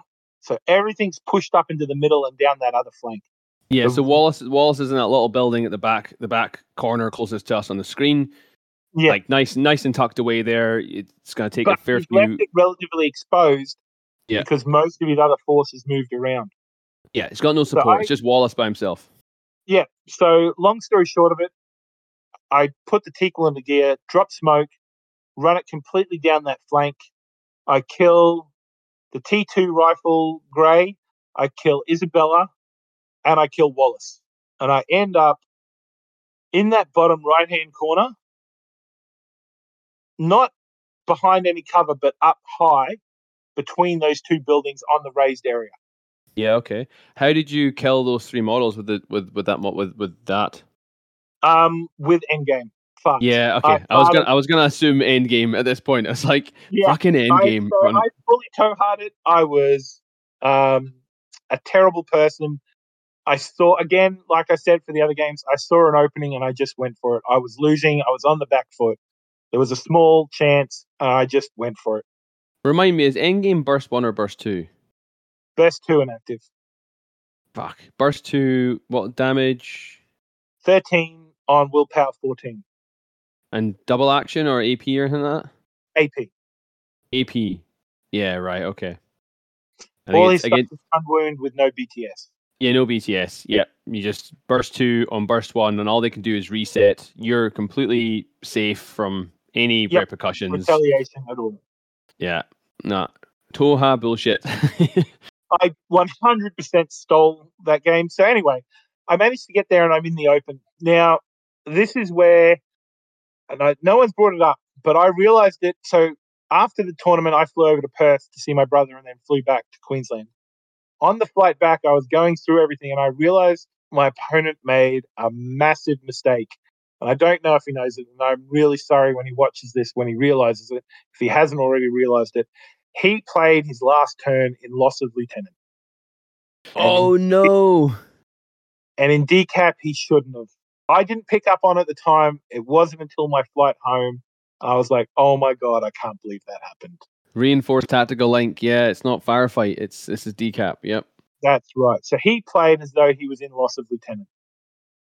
And he, he he scrambled, did some orders, tried to get some models up with paramedic. They all died. He managed to get one unit across. So there's that building in the middle on the right. He managed to get up some stairs and some shots at the Taqeul, and he took her down, but didn't kill her outright. She was unconscious. Oh no! And we all know what te- what Taqeuls have. Taqeuls have regeneration. Yeah, those fuckers. And I- and I got it, and we worked out. I had the game, so we then we just didn't play turn three of my turn three. We just so do you do you think do you think then if had James not played and lost the lieutenant would it would uh, have made much we difference? did the math. Um, if he'd managed to get the lieutenant, because we'd worked out if he'd actually managed to kill kill me, I think I was still one point up on him. One point up because you had more army points left. Yes, I had more army. Yeah, 'Cause he he had you on HVTs and you're equal on. HVTs. We would have Yeah. had equal tenants, but I had army points. Yeah. Okay. All right. Only Well, that's because that unfortunate. he used to take so many units out in that last turn. Yeah. Well, I mean that's like that's almost hundred points that he's taken out. Yeah. Yeah. Isobel, um, well, uh, Wallace, and the Grey. They're all t- t- like they're all like twenty-five to thirty-five points each. Yeah. Exactly. Yeah. All I right. think I 20 ahead. So without the Teak, if I'd lost the Teak, I think I was still 20 ahead. Hmm. Yeah. But so I, still. Hard Bullshit, completely stole that last game. Man, there you go. Well, that's that's uh that's that's five rounds. BCB, uh, you came away with uh, first place with I think you're the only player with twenty five. Uh, yeah. twenty five with five. 25, I can't count. Yeah, 25 TP. Yeah. Um, with Ed, with Ed in second. Ed was also undefeated, but I think he just got a minor victory in one of his games. Yeah. Um. So yeah, close, close, uh, close run thing. And I guess, oh well, uh, where is it? Where did I put my notes? Oh yeah, they're on my phone because I've only got one screen. Um. So the end of that, then, if you have any kind of, I guess, um, I guess any thoughts on the weekend? Uh, how you think you played? Uh, any feedback for for the event, um, or your or player or the the people you played? I guess this is your opportunity now to shout them out. Yeah. Um. As I said, you know, you go away to these things. It's a competition, but at the end of the day, it's the people and the things. Like uh, organizing the life size cutouts and all of that kind of stuff. Um, that was amazing. Yeah, sorry, I, I didn't. Sh- I, I think I did shout you out in the last episode about that. But thanks that so much for that actually idea. the most stressful thing of the whole weekend was making sure they showed up. Like you, you were asking about what were your concerns for the weekend. My concern, my biggest concern of anything, was those cutouts actually arriving. That was such a. It was such a like a a, a fucking saga, wasn't it? Because Oh, there was three cutouts, and then they only sent one to Nick They on like the night bef- the night Yeah. before the event, no, like and the, then the week other two. had to chase the- them up, and they only arrived ten minutes before he packed. He'd packed the car and was waiting to leave to see if the shipment would show up, and they arrived ten minutes before he had to leave. It was, And the thing it- is, yeah, um, but anyway, they turned out great, and they were great. Um, thank you, shout out to Dion's wife for supplying the photo of Dion and keeping that a secret from him while we we did all of that to him. Oh, I did Uh, wonder how you got that one. Right? Okay. Yeah, no, I, I managed to locate, track his wife down on Facebook and say, hey, I your husband can't make it, but I want him to be there physically, and if he can't be there in spirit. So, um, and yeah, got that organized. So she stealthily took photos. Uh, shout out to CB for taking part. It's the closest we're ever going to get to getting Carlos here. Um, can't wait to see Connie's reaction when we get his back to him. So for those that don't know, Connie's we we had cardboard cutouts of Carlos, Connie from CB, and from Dion from TSI. Um, Connie collects badges from events. He runs the Warcor program and all the events. So we we got a cardboard cutout, life size of him, and we'll be shipping that back to Spain for him to have some memorabilia. Carlos is going to get pimped out around Australia. So if you're running an event and you want Carlos there, let it. Um, the guy, the guys in Melbourne have the cutouts. Um, he can do the rounds, and I think I everyone should've- just. I should I should have organized a send up to Rocky this weekend. I forgot about that. Uh, and Dion's just going to get pimped around anyone who wants to, and then we'll eventually, after it's you know had had a go, Can make his way and he can. I don't know, have one of the strangest pieces of memorabilia I would have ever seen in someone's house, like walking in and seeing a size cutout of themselves there. Like that's the most narcissistic thing to think of. Once everyone's had a go. uh yeah, no, that was great. That's, that's that sort of stuff that really makes events like that, really makes them um a, a fun community to be in. You know, we, we talk about competitive games all the time, but like you said, we're we're all here for the community. Um, so it was good times. Um, right. Well, anything else? Um, seeing, just checking if we had any more questions. Is there anything you want? uh, Anything else you want to say, John? I uh, yes, big shout out to all the opponents, the organizers. I think I hugged everybody, and picked you up, and carried you around. I didn't get drunk enough for anyone to get a piggyback ride, so my apologies for that.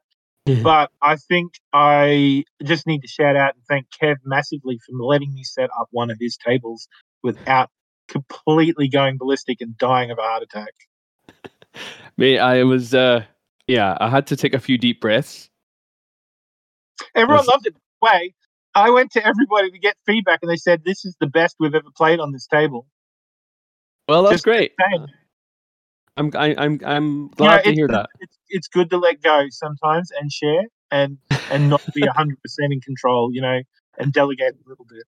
Oh, mate, you're cutting me deep. Yes, I know. I need to let go. I need to let go. That, that's that's. Uh, I, I I I I get it. Um, it, it was funny that on the night that you were setting up the table, I even sent you a picture of how it should look, and I came round and it was just nothing at all. Like I believe I I even said. took the major centerpiece for the table. I took it and put it back in the box. You did, yeah, you did, and then, you know, honestly, it, it, it definitely turned into a different type of table, and I I do appreciate when people take a table and make it their own, and um, and I, I think I think it worked well. I think from all accounts, but like you say, by all accounts, it, it was fine, and uh, I was happy enough that I didn't have to take responsibility for it if anyone didn't like it, so it's fine, it's good. Um, All right. Well, I don't think there's any more questions um, from our patrons tonight. Thank you so much, John, for coming on and re- uh, retelling your your games. I know it's been a few weeks now, so your memory your memory is um, is held up all right. And um, good luck Hope- this weekend in in Rocky memories. with no hate. Well, Hope- hopefully no pain Hopefully, the, the memories I gave my opponents and the pain and suffering I put them through last as well, and that they know never to challenge me again. well, at least, at least until the next BCB or um, CanCon, but I guess you're not really going to. Caravan is when you give a date, I'll travel. It's it's the, my thing. It's my hobby. It's well, I. It's the way I get games. So bring it on. I'll be there. And Sydney's got to pick up their game and host an event so I can come. Yeah, for sure. Absolutely. Um, if Sydney can get that organized, I'll be Get there. 30 players, dudes. I'm there. All right. Well, uh, on that note, um, yeah, again, yeah, thanks so much for coming on, John. Uh, it was really great talking to you, My man. Um, and yeah, good luck this weekend at Bovine Tech 4. Sure, there'll be many pictures, especially of the the meat eating on the Saturday night. Oh, yeah. Mm. All right, folks. Well, you've been listening to another exciting episode of Loss of Lieutenant. My name's Kevin. What am I meant to say something? I, I was done. I'm and John. Hey. Right. And good night.